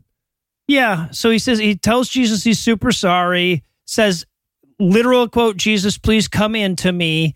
And then we turn around and damn it, if Gary wasn't standing right behind him listening to his out loud prayer the whole time. And he's like, I will come into you. Oh, you meant, oh, never mind. Never, you know what? You meant a different sense of coming. I have a radio flyer full of graham crackers. I'm a grown up. That's what I wrote. Is like Gary's like, hey, I heard you needed someone to come into you, and uh, Yes. it looks like Jesus hasn't shown up yet. Am I right? so, so he's like, "Oh, Gary, I'm so happy to see you. Let's go back home. Cindy and June sure miss you." And I'm like, "He left in the last scene, guys. like literally, the last scene was him leaving, and now we're in this scene, and he's back. Yeah, but they can't pass the Bechdel test, so now they have nothing to talk about without. oh, Gary. right, no, that's fair. They're just saying the word bread back and forth until Gary returns. and okay, so then we see Stephen and Gary. They're walking through the forest in the dark. I'm sorry, s- we see is an overstatement. With, with, given the lighting here, we are aware vaguely that shapes are moving through other shapes that aren't moving, right? But as they're walking through the woods, a couple of guys come by with lanterns, and so they duck, they hide. You know, they're like, "Oh, they could be vigilantes. We should follow them in the dark." And and Gary's like, "I don't, I don't think we should, man. I think that's a terrible idea." Yeah, I'm going to follow them through the woods. Almost always ends well, Yeah, especially in these kinds of movies. Also, what the fuck do they think a vigilante is? yeah, right. What are you gonna? Are you gonna arrest the vigilantes before they can vigilante? Is that what you're going for? But yeah, so but Steven's like, you take the road, I'll follow the armed guys deeper into the woods, and Gary's like, yeah, you have fun uh, with that. and then we watch this amazing Steven getting knocked out with a delayed reaction thing by ski mask guy. Yeah. Now that we know that Gary did a bunch of cartoon work, it makes a lot more sense because it's like bonk. Ooga. yeah, right. So no, that got you. That got you. You fall. It was like kids playing. Yeah. Yeah, Yeah. right, right. So yeah, so then Stephen wakes up with a, a big lump on his head or something, whatever, and the vigilantes are interrogating him on the forest path. Right? They're like, We found your pocket Bible. Are you a Christian? I want this to be like, do you guys have listeners to the show who have a running tally of statistics? Like, do you have statistics No. We nerds on the should show? though. This is excellent. Yeah, I want to know how many times this scene has happened. So many. Oh God! So I I literally wrote I wrote in my notes if I had a nickel for how many times I've watched this weird fucking fantasy play out where they get asked if they're a Christian and say yes even though they might die, I would be so rich. Yes. Yeah. Yeah. Yes. Right. Yes. That they're fucking persecution fantasy writ large, right? They're like, We found your Bible. Are you a Christian? And he goes, Yes. And he's like, You, uh, you can renounce your Jesus your Jesusness right now or we'll kill you. And he's like, I just can't. And they're like, You passed the Christianity test. Yeah, So clearly, what we're witnessing here is, like you said, their weird wet dream about like really proving that you're Christian, right? Yeah. So clearly, this is the litmus test that's like the highest litmus test for the writers of this movie. So why are these people not already raptured? I'm so fucking Well, that's what they confused. say. Right. They say that they go, "We're new believers too." And I wrote in my notes. It's weird that you would devise a gunpoint test for something you got into three weeks ago. right. Right. I've been woodworking for a month now. Make a stool, or I'll shoot you in the brain. right. And also, where's the where's the threshold then? Like, why did like I mean, I know I'm skipping ahead, but why did what's her name get raptured out of the blue? Like, wh- this is so chaotic, and I there's Yeah. no internal logic, and I'm really frustrated by it.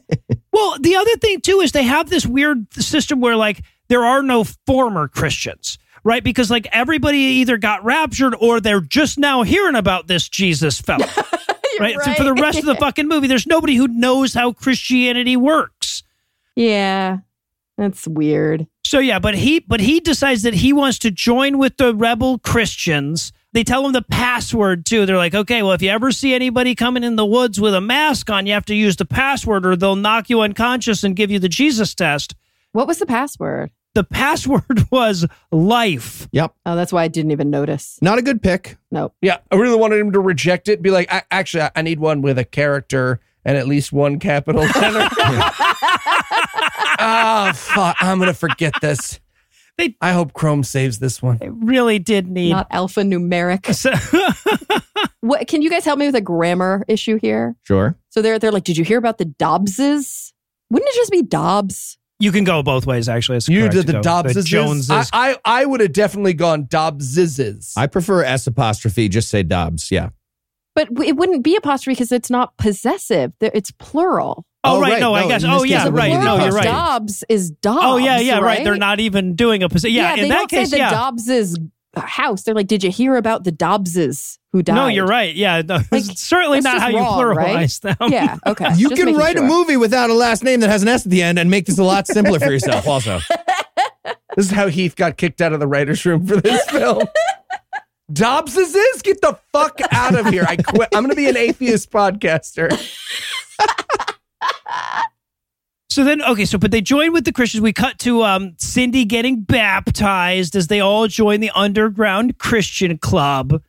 Uh, Gary's there and Pete's Yeah, there. Pete's there, and I'm like, Pete's Christy. Like, Well, newly. There's been no indication that Pete is Christy. I wanted Pete to just be like, I have a bunch of hidden supplies, just in case anyone was wondering. right? Lot, lot can happen to a man out in the timber. so I guess one thing that can happen to a man out in the timber is finding Jesus. I guess so, yeah. All right, well, I'll tell you what, everybody's soaking wet for Jesus, so I think they're going to need a minute to themselves. But first, let me give Act 3 the hard sell. Will zombie armies attack Israel? Will scorpion horse locust attack the cities? Where the fuck is the dragon with the mismatched number of heads and crowns? Find out that these filmmakers are just as cowardly as all the other Rapture movie makers when we return for the good stuff list conclusion of Years of the Beast. Larry? Larry Henderson? Oh my gosh, Craig! that is me. Hey, when did you get into heaven, man? It's been It years. has. Wow. Yeah. No, it really has. Actually, just got in yesterday. My wife and I were cornered by a horse locust, and I gave my life to Christ, and boom, here I am, heaven. Here you are. Oh, here you are indeed. It's crazy Yeah. because I, you know, I don't know if you remember, I was a Christian my whole life. You were. We used to call you Christian Craig, actually. I remember. I remember. I, I gave my life to Christ based on a book that gets pie wrong, but uh Mhm. took you a horse locust. Yeah. So, and yet, here we are. Right, right. And that's what matters. that is apparently what matters to Jesus. Mhm. Not to everybody, but to Jesus. Yeah. Yeah. So, uh, have you been to the, the Because spot? sometimes, sometimes I I think, I think to myself, I'm like, hmm, is this right? Like that we're both here. Like I was a Christian my whole life, and you just sort of scooted in under the wire. You'd think there'd be like uh, Christianity rankings, but nope, nope. Sure. We are just both, both here in heaven. Yep. Larry Henderson.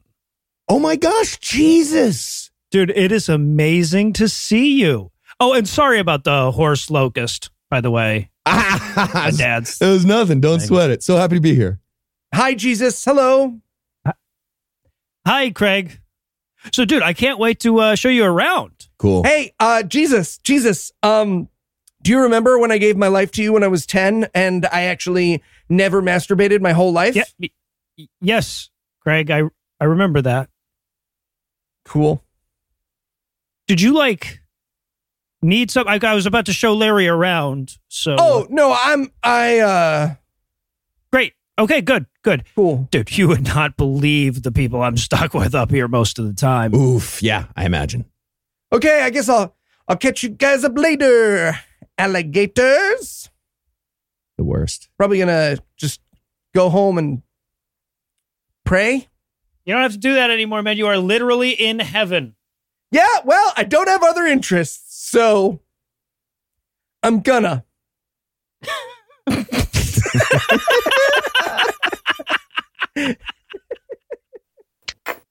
Hi, I'm Kara Santa Maria, and unlike me, you probably have normal people teeth. Eli, what? Oh, sorry. Yeah, this one's a Quip ad, and they make toothbrushes for normal people teeth, the As opposed to famous people teeth. Didn't they give you special ones when you got on TV? no, Eli, they do not give you special teeth when you go on television. Really? Huh. That's I, I'm sure the copy's fine anyway. Just go ahead and read it, and if there's anything weird, we'll just I'll just explain it. Okay. Okay. So, good health starts with good habits. Quip makes it easy by delivering all the oral care essentials you need to care for your mouth. And by your mouth, I mean a normal human mouth, which I no longer have. Little enthusiasm in the read, if you can just speed that up. Ugh. The, the Quip electric toothbrush is loved by over 7 million weaker mouths and has timed sonic vibrations with 30 second pulses to guide a dentist recommended two minute clean, a lightweight and sleek design for adults and kids with no wires or bulky charger to weigh you down. My teeth can break through a man's rib cage like a bar of white chocolate. Eli, what is that? What? The context matters on that one. In addition to brush heads, Quip also delivers fresh floss, toothpaste, mouthwash, and gum refills every three months from $5. Shipping is free, so you can save money and skip the hustle and bustle of in store shopping. Plus, you don't have to have all your normal teeth pulled out by a special doctor at the Disney Channel's headquarters. If you go to getquip.com slash awful right now, you'll get your first refill free. That's your first refill free at getquip.com slash awful. Spelled G E T Q U I P dot com slash awful. Quip, the good habits company. When I go to the dentist, he bleeds. See? And we're back for still more of this shit. We're going to rejoin the action with the Antichrist getting home to his prime ministerial vineyard or whatever. We never get Antichrist small talk. 38 of these movies, we never get an Antichrist being like, could we do like a lunch meeting with them? Right, I just yeah. feel like if we if we could work through lunch. They only ever talk about their evil plans. Yeah. But this is an important moment, right? This is one that we get in all the Rapture movies. An assassin shoots the Antichrist to death. Don't worry, he's coming back. First sign that guy didn't work at the vineyard, he was watering the vineyard using a watering can. That's not biodynamic. Come on. Think about the moon, idiot. So yeah, so he gets shot in the eyes. Rasputin stares at him all resurrecty. So then we cut to Rasputin doing a satanic spell over the prime minister's dead body, which he's got on a candle covered plinth. Plinth, what a great word. I needed somebody to walk in and be like, hey, hey, you doing a demon spell on your demon? platform?" right? Because like the, there has to be a point where he's like, "Do you guys mind if I um borrow the but? I will bring it back. I will bring. I'll I'll sign for it or whatever." now that I think about it, why do we even have a demon platform at our vineyard? Has that always been here? So- One other question about this. Why does Rasputin have a giant like Flava Flav crab necklace around his fucking Right. neck? That he, Yeah. that he got it like a kiosk in the mall. Right. Yes. Yeah. Exactly. You, you you win three hundred tickets and you can have that. Yeah. yeah. A giant crab is less satanic and more silly than I think they were hoping for in costume. He's a Jesus crustacean. Nice. I'm so confused by like the like I know it's supposed to be satanic, but the farther you are away from this shit, the more it's just like I didn't even notice that it was satanic until we were like deep in the scene. I was like, oh, it's just boring Christian shit he's doing. Right. It's all the same. It's it all looks the, the same, from our same. angle. Yep. Yeah, exactly. It's 999. Like it doesn't matter. It's all the same shit. no. So yeah, so but he does his little spell and brings the the PM back to life, and then we cut to a, a crowd shot of everyone cheering for the resurrected prime minister. Mm-hmm. And the announcer, we hear this like news announcer like cueing us in on what's going on, and he's like, "They're now calling him Prince of the World," which is weird because they know about the Bible. They somebody in this world watched thirty seven of these movies before, I'm sure. But um, Oh yeah, Prince of the World is like the lame. Is there is that something? Was he called Prince of the World in the Bible? yes, uh-huh. That's so that's so boring. Is that the, the actual Right? translation? It's They weird. could do better than that. It was a lot scarier in the Bronze Age. yeah. Just one time in one of these movies, I want the Antichrist to lose the first election and, and like have to protest it and go to the courts and do the whole thing. Overturn it using Mike Pence and Yeah. Ginny Thomas. Yes. yeah, I was gonna say they reserve that for real life antichrists. Yeah. So yeah, but the announcer tells us the medical experts are amazed. They're speechless at this miracle, blah, blah, blah. And then once again, we cut to the main characters who are listening to this announcer on the radio, right? Always the fucking radio. This is where Pug shows up to tell the household it's time for the universal census where they'll each get their very own 666 tattoo on the palm of their hands. Well, Sharpie. They'll get Sharpie Yes. six, six, written on their hand. And he gives this information in the weirdest order possible. He's like, there's going to be a universal census. It's mandatory. And it's like, Mhm. well, yeah, man, that's the nature of it. Also, also not done, not finished. Sure. Marks of the Beast. Yep. And will murder you if you don't come Yes. to the census, which is, as I mentioned, mandatory. Yes. And then he does this great thing where he's like, any questions? And I wanted so badly for them to be like, sorry, did you ask for the mark of the beast on your palm? That seems like a bad idea. Like, why did you go for palm? Also, again, this whole world is just this town. Like the cop is going door to door for the universal census. right. Yes. He thinks he's going to get everyone in the world that way. Exactly. It's going to take me a long time, honestly, to get the whole universe in this in this order. But uh, I'm planning to head to China after your house. they literally talk about China in this movie and they say it like Trump and it makes me crazy. yeah, uh-huh. They like reference China as if it's this town and China. Like that's the whole world. So and then so and Pug says, "Oh, and by the way, I know he doesn't live here, but it's your job to make sure that Pete is at the Universal Census too, or I'll arrest you." And he's like, "How the fuck? I don't." He's a woods person. What the fuck am I gonna do? Do you know what happens to a man when they go out in the timber with Pepper Pete? Are you fucking crazy? So, yeah, but that's his job. So Stephen calls an emergency meeting of the secret Christians. So we cut over to that, and they all are discussing what they should do about the mark of the beast. Should they take the mark? Should they fake the mark? Should they not even fake it? Because that would still be satanic. And hey, credit where credit's due. I always like to acknowledge when movies have a sort of a new, a new twist on the 37 apocalypses we've watched. and I love the like, okay, but if I make a fake mark that is just the mark, is that that feels like the mark, Craig. I just gotta tell you, we might as well just get the mark if we're gonna take the fake mark. I don't feel like it's a, it's not like a flash tattoo, man. I feel like they're gonna know it's the same. I, has anyone got Jesus on the horn about this? right. Yeah. Well, the, the whole meeting, they're like, well, you know, that depends on your interpretation. And I'm like, yeah, I guess Jesus should have been way more specific about this shit. What if I cross my fingers while I get it Right. and then I can pay for stuff? yeah. But yeah, so bald guy that we've never met calls for a vote, or actually, sorry, calls for a fucking caucus, right? Oh, I think this is the part where I'm like skipping ahead 10 seconds because I'm running out of time. I get it. So I'm, No, I I get missed it. a few things here. I wish I could do the same thing. Now, there's one guy here who I can only describe as not bald yet. We'll learn later that he's the doctor, Mm-hmm. right? He's not, but he's scheduled for an early at the next at Bald's next earliest convenience, but he's not there yet. and we learned that he's a doctor long after we should have learned that. Yeah, Like if they knew Way he was longer, the doctor, yeah. they waited a really long time to go to him. Spoiler alert. So yeah, so but but so everybody in the congregation except for the pre-bald doctor agrees that they shouldn't get the mark of the beast and they should go hide in the woods or something. Oh, that's what that's the sorting here because they're starting to team up. Yeah. No, this is an actual footage of an Iowa caucuses, and yeah, they've decided some of them are going to go into the woods or whatever. They're already in the woods. I don't know. It's not clear. yeah, they just ADR'd it a little bit. much like the real Iowa caucuses. Yeah. some of them decided. Afterwards, yeah.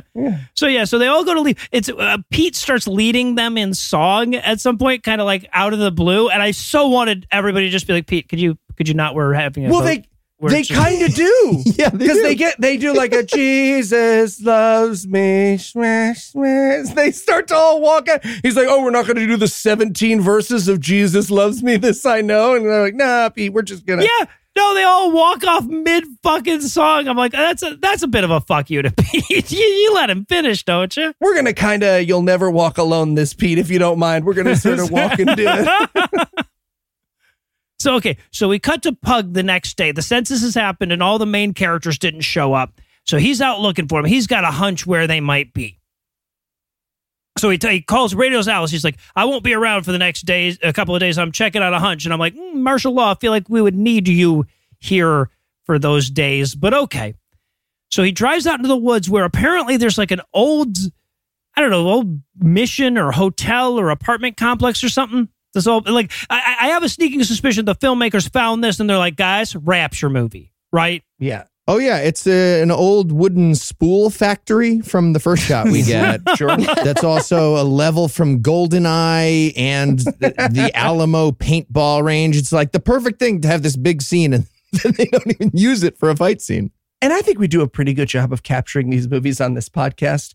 But one of the places we consistently fail is long, boring walking scenes. And I will never convince you, podcast listener, just how much time Pug spends gent ever so gently pacing around going, Nope, nobody here.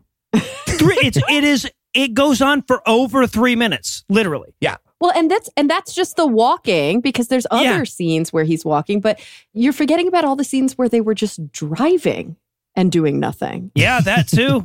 Yeah. There's like like 45% of this movie is just walking and driving. Yeah. We watch him go up like eight flights of stairs, and then stop at the top and look around. There's nothing, and then go down those eight flights of stairs so slowly. I feel bad for this overweight actor at a certain point, right? There's just like you don't he doesn't have to go up all the stairs. We get the we get the idea he checked up stairs, but no, they they make him walk up all of them.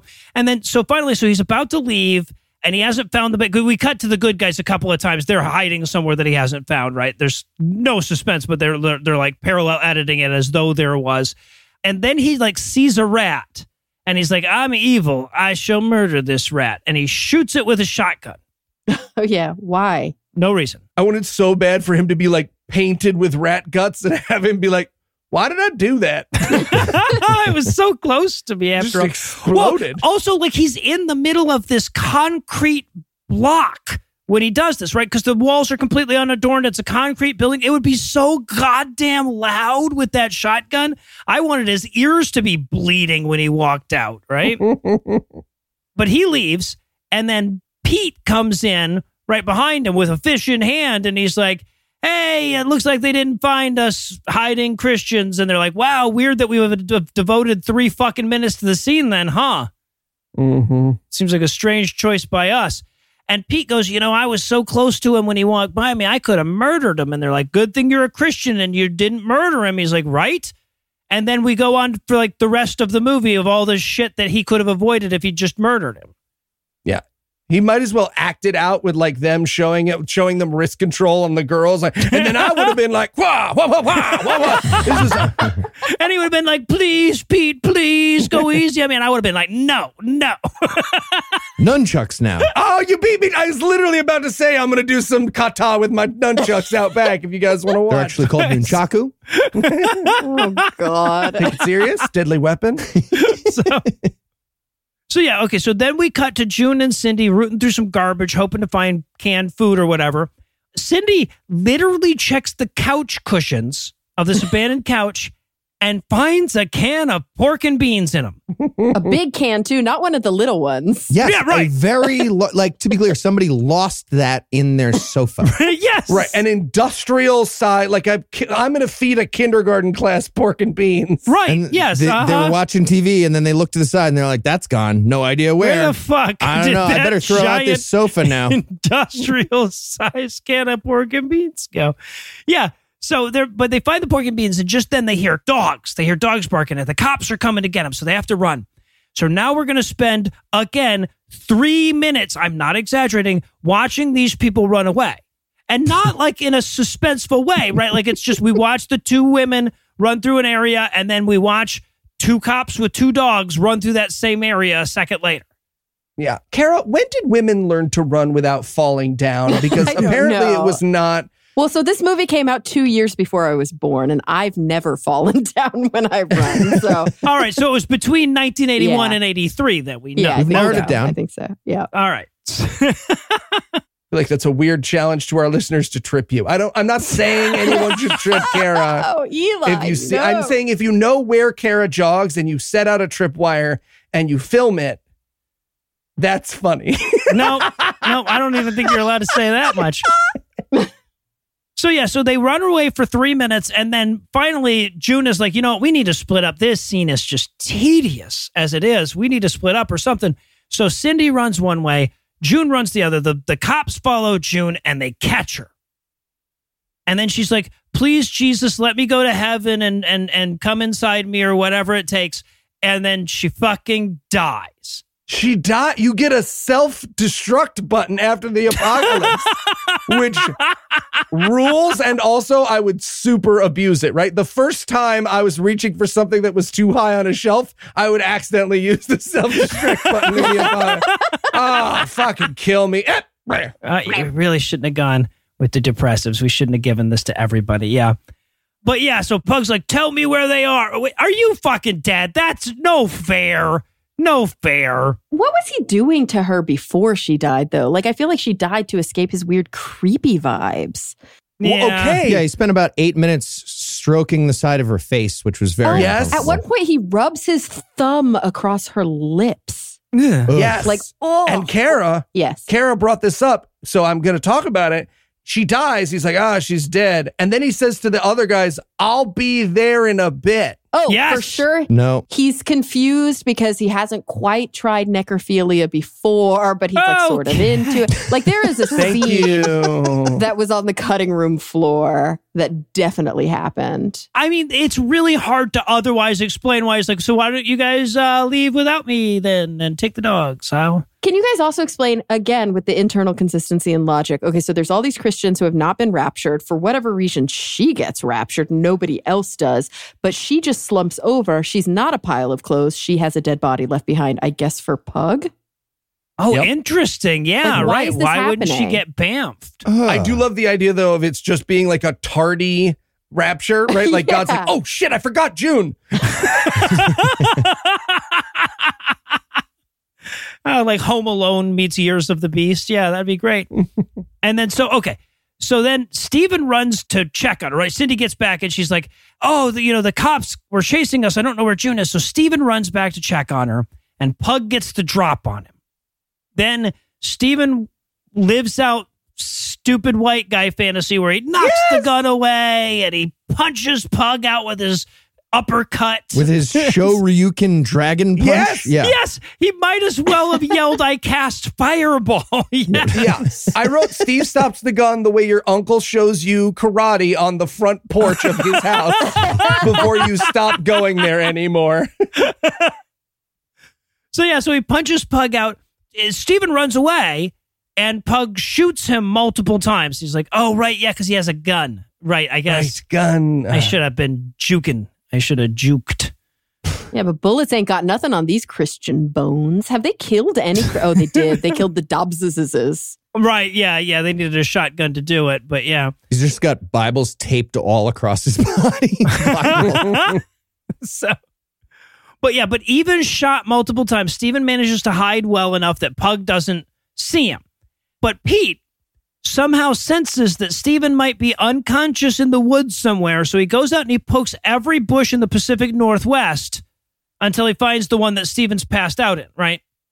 In fairness, this town is like 100 square feet based on people finding each other. Or as I prefer to think of it, he was in the first bush he looked in. He was just like, now it's going to be a lo- Oh, nope, never he is. Never mind. All right. Yeah, so but they but Steven says, Yeah, June is dead and and and Pete's like, Yeah, I know. And I'm like, How the fuck do either of you know that? It doesn't that doesn't make sense. But they but they he drags Steven back to the hideout, all shot and fucked up. They show us like because they, they're they're going up a rope ladder to get to the place where they're hiding. And I guess the filmmakers were like, Well, he wouldn't be able to go up in a, a rope ladder in, in the shape that he's in. So they show us like him being pulled up on a rope swing. But how do they get him that last foot or so, right? Like where he has to go up and over. Also, that wasn't my question. Like, you didn't need to dedicate the time and effort you put into this movie to be like, and we did haul him up with a rope. so Yeah, don't right, worry, right. there were multiple forms of rope vessel. We bounced him off a trampoline a few times. That went badly. and so, okay. And then we cut to Gary and Pete going to poison the dogs as revenge for, for June dying. Yeah, what's happening? Fuck you guys. You're the bad guys now. I don't like you anymore. It feels so weird. Like there's so many other things you could do to move the plot forward, right? It might they might as well be like, all right, now here we are. We're gonna go beat the shit out of Pug's baby. Like why Right, did yes! just, just just be going to fight Pug because you don't like it. Conflict is with him. Right. Right. No need to fucking kill the dogs. But yeah, so Pete is running up to poison the dogs, and Pug pulls up just then and catches him before he can, right? And then Pete shoots him to death. But in a like main character is gonna need some last words in a second kind of a way, right? Yeah. Yeah, doesn't he say something like they shot you pretty bad, Pete? Yes. yeah.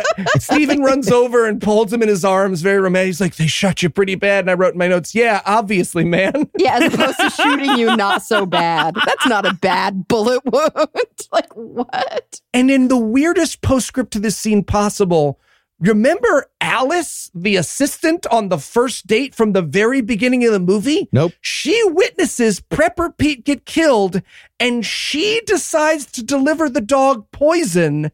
And so we watch Pug like get ready to murder her. Like, why they thought we needed to wrap up Alice, the office assistant's plotline, it will forever be beyond me. and why they felt the need to go ahead and kill the dogs anyway at this point also could use some explanation. Yeah. What do they always say in movies? Do you always kill the dog? Is it Yeah, always it's, it's kill the always dog? your yeah, and the clown. They were the- only allowed to use those dogs if they promised to kill them by the end of the production. the Oh, Jesus 1980s were a Christ. very, very different time.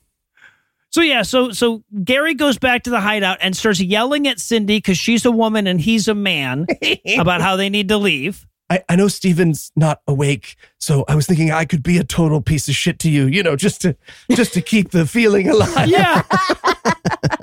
right, but he's like, we need to leave, and she's like, well, but Steven is still like all shot to shit with his multiple gunshot wounds. We need to help him, and and Gary's like. It's the fucking. We're all gonna. Jesus is gonna be back in a couple of weeks with a sword in his mouth. We all die then anyway. Why the fuck are we dragging this out for him? yeah. Yeah. Oh, now there's a crazy billionaire reboot. We've watched 38 of these. I want one where people are just like lazily accepting everything because they know it ends in death anyways. Like, yeah, no, stab me in the heart, you fucking horse locust. Who gives a shit? I don't care. I Yeah. Isn't that just don't care. isn't that just don't look up? Like we already saw that. Yeah, right. Honestly. So yeah, so but but but Cindy's like, I have a Bible quote, so I win. And he's like, You do win, damn it. And so they decide to take Stephen to a doctor that they apparently could have taken him to at any point. right? They have they've had him for days with gunshot wounds out in the woods, and they're like, Oh, fucking the pre-bald guy, he's the doctor. He is a fucking doctor. Right. So they turn, they dress up Steve as a baby and abandon him at the doctor's Yes! front porch. Yeah. leaving him on his front porch like a flaming bag of poop or something. Yeah. The, and the doctor's like, oh, drag him in real quick. He says, and I quote, well, at least he doesn't have the plague. Oh yeah. What's going on here? How you can't just throw the plague Right? into the plot. Yeah, it's it's like they had our apocalypse movie checklist and they were like, shit, we didn't do plague. Can we say the word plague in the last five minutes of the movie Yeah, and still right. get a full bingo square? Yeah. So, so, so the doc operates on him. The next morning, they're trying to decide what to do. They're like, you know, should we turn him in for being for not having the mark of the beast, or should we not? And the doctor is like, yeah, I'm gonna I'm gonna turn him in. Obviously, why would I not do that? I'm not even Christian anymore. And so the wife sends him away as soon as he's out of the door. Right. The wife slaps him awake. She's like, Steve, wake up, wake up, Steve, great. She stuffs these pills in his pocket, shoves him out the front door. I wanted so badly for him to just drop dead on the front porch and for her to be like, right, not how healing Right. works. Shit. Ah. Well, but luckily for him, apparently Gary and Cindy just sat next to that guy's house at the corner the whole time, waiting for her to shove him out the door the next day. mm-hmm. Right. So, so, okay. So now the three of them, Gary, Cindy, and Steven, are going to head for the high country. Yeah. Get it. I want to go to the high country. That sounds like fun. Fuck yeah. I spent a lot of time in the high country. Let me tell I was going ya. to say it's called Colorado, Kara. Colorado. I like Colorado. so they come across the dead body, and this is they like they, they, I guess they had to mention it twice or whatever. They come across the dead body and they go, "It's the plague." Yeah. And I'm like, "Right? No, we heard you the first Like time. they just know that. yeah. One thing I have to mention about this corpse is that this was very clearly like a grip or someone who agreed, like, eh, it's fine, I won't make you hire another actor. And he is doing a terrible job of not breathing. like I'm watching this actor be like, stop breathing, Stephen. Eh, eh, eh, eh, ah, oh God, I'm gonna die. Tiny little breaths, tiny little breaths. so yeah, so so time passes while they're in the the mountains. We cut to the Antichrist real quick. The Antichrist is sick of Chinese people and quote pig Jews. Pig Jews. what? No idea. No. Non kosher, just reform. oh Jesus. I feel like this might have been like the actor caught off camera and they were like, no, we can use this. We can use this. it's 1981. I get it. Yeah, but apparently those are the people that aren't accepting his dominion over the earth is is China and the Jews. Pig Jews Pig, specific. pig specifically the pig Jews, yeah. Were the non pig Jews different as a group about this? He, he doesn't clarify, but I like to think that he's got a couple of non pig Jews he's a fan of. Okay. Cooperative, non pig. Got it. Yeah, he says, I am their God. If they want war, I'll give them war. I'm serious enough to drop this rose over it. Dramatically, even. he drops this. It's a potted rose, right? So it's supposed to be this like forbidding gesture of like the flower fall, but it's like, psh, I really wanted him to turn to Rasputin and be like, you were supposed to catch that man. Great. Now we gotta fucking I wanted a clean fucking this. blue rupee to pop out of it, but yeah. What the hell are we supposed to do with this? now? Let's walk back to the, the beginning of our little walk and talk. And at the end, I'm going to throw this. You fucking catch it. I don't look. It, it's awesome. so, okay. So now we're we're going to get their low budget pre CGI war shot B roll. Yeah. Which you have to look at this and you have to be like, are there really people dying in these scenes? I think there probably are. Right. Yeah. I don't know if they had stock footage in 1981, but if they did, they invented it for this movie, right? It's like, I have this wall footage I spilled pink paint on. Do you want this? Oh, yeah, absolutely. No, we'll take it and not explain it. That sounds great. Yeah. There's guys like riding pterodactyls, shooting machine guns at each other. that's a real thing in the Civil War, but that's. you yeah, know, no, in the Civil dated. War that happened a lot. So yeah, so we get a bunch of tanks, one airplane, and a hydrogen bomb. Yeah. right. That's it. Yeah. Yeah. That's our montage. So now we cut back to the mountains where the real interesting stuff is happening. The gang has been there so long that they have short beards now. Gary and Steven do anyway. Uh, Cindy not so much. It was a short beard length of war that happened. Yeah, exactly. Yes. But Stephen is very clearly that type of guy that cannot grow a beard no matter how hard he tries. So this is very clearly supposed to be like months later, but he's got a fucking Yeah. five o'clock shadow. Couple tough. He Yeah. looks like your nephew trying to grow his first mustache. He looks like a rapist. Jesus. Got to forcibly shave it off him at Thanksgiving. but apparently, Pug has been d- looking for him this whole time. He hasn't had anything better to do. He's been he's been following them through the high country like fucking Javert. He's dying of plague as this is happening. He's very Yup, committed he's got the spots. to yup. killing these. Is that what's wrong with his face? yeah, Yeah, that's he's the, got the plague. plague. See, I thought he was growing tiny little devil horns out of his forehead because they're they have him like. But also on his cheeks. well, yeah, there was one on his cheek too. Yeah, so okay, all right, we'll go plague. Cheek horns. There's cheek horns. Yes. Oh, He was a pig Jew. Never say cheek horns again. Oh, please keep that in the episode. Mel. please, please, I beg you, Morgan? just keep. You need to Please. just all you have to do is just to delete my track, and then everything is smooth. so yeah, so he sees Pug sees Gary, and he's like, "Ha ha, I've got him!" But first, let me free climb one handed up a sheer rock face with a shotgun in the other hand, so I can be above them. Why the fuck would he need to be above? He can just go in and be like, "I'm the one with the gun," right? But no, Mhm. Uh, he goes the long way round. if he was low, they were going to be like, "Yeah, but below us by a little bit." So fuck you. We look much taller than you. This is, so I'm sorry, we're playing by joust rules in the high country. It's about who's higher in the high country. Duh. So, yeah. So, as he's doing this, we cut over to Stephen and Gary and Cindy, and they're talking about how great heaven's going to be and how they're going to see Pete and June again. And I'm sorry, anyone looking forward to heaven is always going to be some creepy shit in my mind. yep.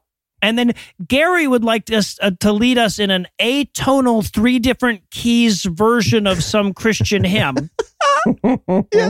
they start singing I, we shall endure i don't know if that's the title he sings a little bit they're like all right cool and they sing along with him and then cindy starts up a second verse and they're like oh you're gonna you're gonna do We're gonna do the whole he's coming thing. It just soon." doesn't work. So It's like people doing the other verses of Jingle Bells, right? It's like, Yeah, a day right, or right. I two don't ago, I thought I shut the fuck up, Kyle. Okay, nobody knows the extra verse to the cheers theme song you're an asshole everybody just knows the one her horse was lean and lank. Get the fuck out of my house, man.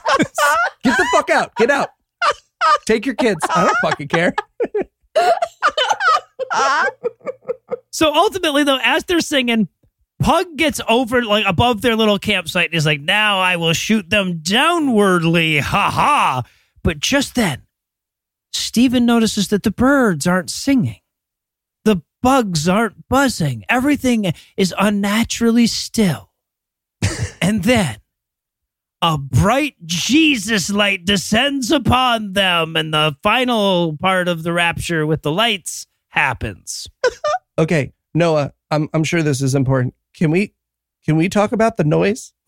It is precisely in between a fly in your ear and nails on a goddamn chalkboard. it's the silliest Right? like I know it sounds like I'm just I, I, it sounds like I'm just saying the two most universally disliked sounds, but that's exactly what they went with. For, let me be clear, the rest of the film, right? Yes. Until the movie ends, there will be a like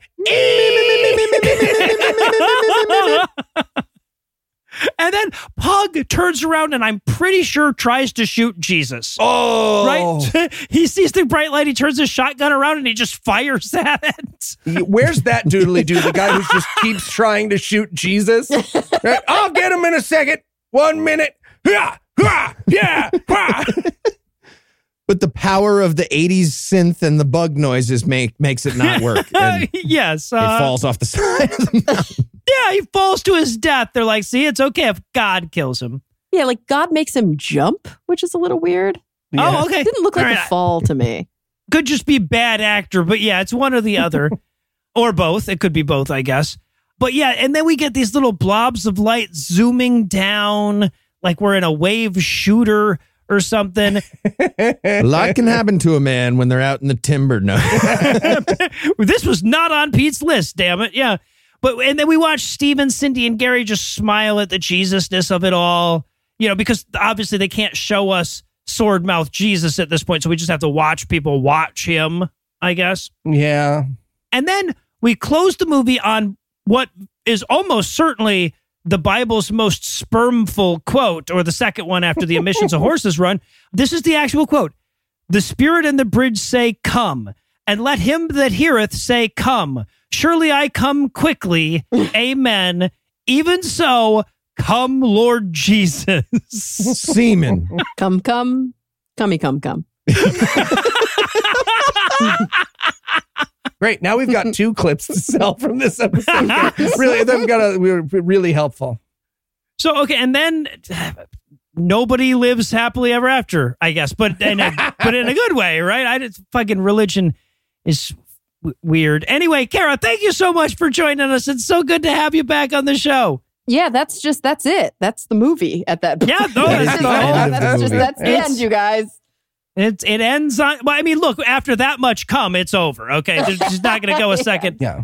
time after that. True. And a quick reminder, of course, if you want to hear more from Kara, be sure to check out the show notes for links to her other work. And well, that's going to do it for our review of Years of the Beast. That's not going to do it for the episode just yet because we still need to bait our own trap for next week. So, Eli, tell us what's on deck. A loving husband's faith is put to the test when his wife is murdered, and he must decide between forgiveness and exacting violent retribution. We'll be watching 70 times 7. Oh, I bet they can't do the math on that. So, with that to look forward to, we're going to bring episode 377 to a merciful close. Once again, a huge thanks to Kara for helping us out, and a perhaps even huger thanks to all the Patreon donors that help make the show go. If you'd like to count yourself among their ranks, you can make a per episode donation at patreon.com slash godawful and thereby early access to an ad free version of every episode. You can also help a ton by leaving a five star review and by sharing our show on all your various social media platforms. And if you enjoyed this show, be sure to check out our sibling shows, The Scathing Atheist Citation to DMD Minus and The Skeptocrat, available wherever podcasts live. If you have questions, comments, or cinematic suggestions, you can email godawfulmovies at gmail.com. Legal services for this podcast are provided by the law offices of P. Andrew Torres. Tim Robertson takes care of our social media. Our theme song was written and performed by Ryan Slotnick of People Drafts on Mars. All the other music was written and performed by our audio engineer, Morgan Clark, and was used with permission. Thanks again for giving us a chunk of your life this week. For Heath Enright and Eli Bosnick, I'm No Illusions. Promise to work harder and another chunk next week. Until then, we'll leave you with the Breakfast Club close. The first several years of heaven after the rapture was angels shoveling rotting dead bodies at like an EPA hazmat site. It's true, that would happen. The core cult crew rebuilt to form the most powerful megachurch in the lower 48. The great flash of light turned out to be another nuke. Steven, Cindy, and Gary felt really silly in the seconds before they melted. Everyone who made this movie was demonstrably, irrevocably incorrect about when the world will end. Yep. 41 years and counting.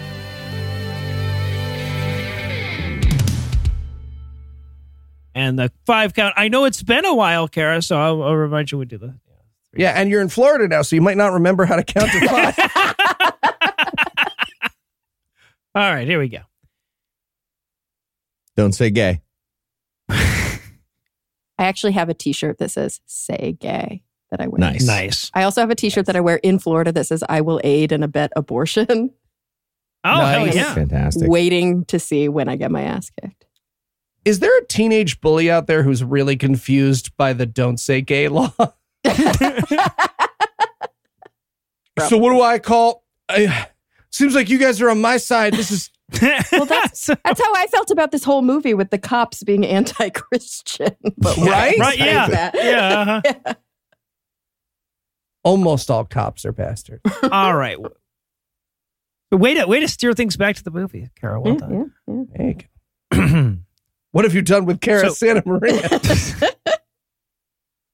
All right, here we go. First, yes. Nope. You were first. Keith, you saw me. You saw I me. know, he- You he- lied. He You- got he Eli clicked first. I'm on Thank a delay. you. Why would you do that? And so Morgan, just so so that it's clear, her her Carlin seven, it'll just be a long censored. yeah. Don't actually show them. Although, if you want, like maybe one of them can squeeze through. 'Cause Yeah. Some of those, like you can actually say, like piss. I mean, you can say all of them. you can say all of them on our Yeah, show. that's we don't true. fucking care. we shy we shy away from cunt on it, but I guess We do. oh, I But love just cunt. that Cunt's one like my irritating favorite listen, word. Cunt's so good. It was the best part of QED. Just Yeah, the calling British and people the a cunt. cunt. Australians Yeah. Australians I who don't say it. care. It sounds so Yep. charming somehow. yeah. sure do. Okay, who am I in this? Old lady. Yes. Old lady. I love old lady voices. You are an old lady, all torn up, but in heaven. I'm torn up. Yeah, you you Oh, went yeah. through a All grain torn up. Feel bad. thresher. Oh, a, a grain thresher. That kind of torn up. Yeah. All right. Oh yeah, yeah. No, yeah. Good good clarification. You can also be drunk if you want. You can also Yeah. be sexually used yeah, if I you was want. I mean, that's sexually like- used. not Whatever drunk, informs but your okay. character work. We're all coming from different places here. normal. drunk. Okay. All right. And I'm just some other guy in heaven, not Yeah. torn up in any way. Lean up recipes allow you to enjoy good times around the dinner table with loved ones and less time in the kitchen. Oh my God, I live alone. That's so sad. Is that related to the copy in the ad, or did you just like have a self realization in the middle of the ad? 20 minute meals are perfect to eat right over the sink and immediately throw everything into it. Make sure you don't choke because no one will be there to save you. Hello Fresh, you can give yourself the Heimlich with a chair. this is going to be your next ad, right? Like, write this Yeah. shit down. It's gold. oh my God. Do you need me to take that again, or do you think you I can just think cut that I off? think we probably do need it again. okay. I'm keeping all of this. Okay. This is the ad now. Okay, here we go. Woo, here we go. oh, fuck. Okay.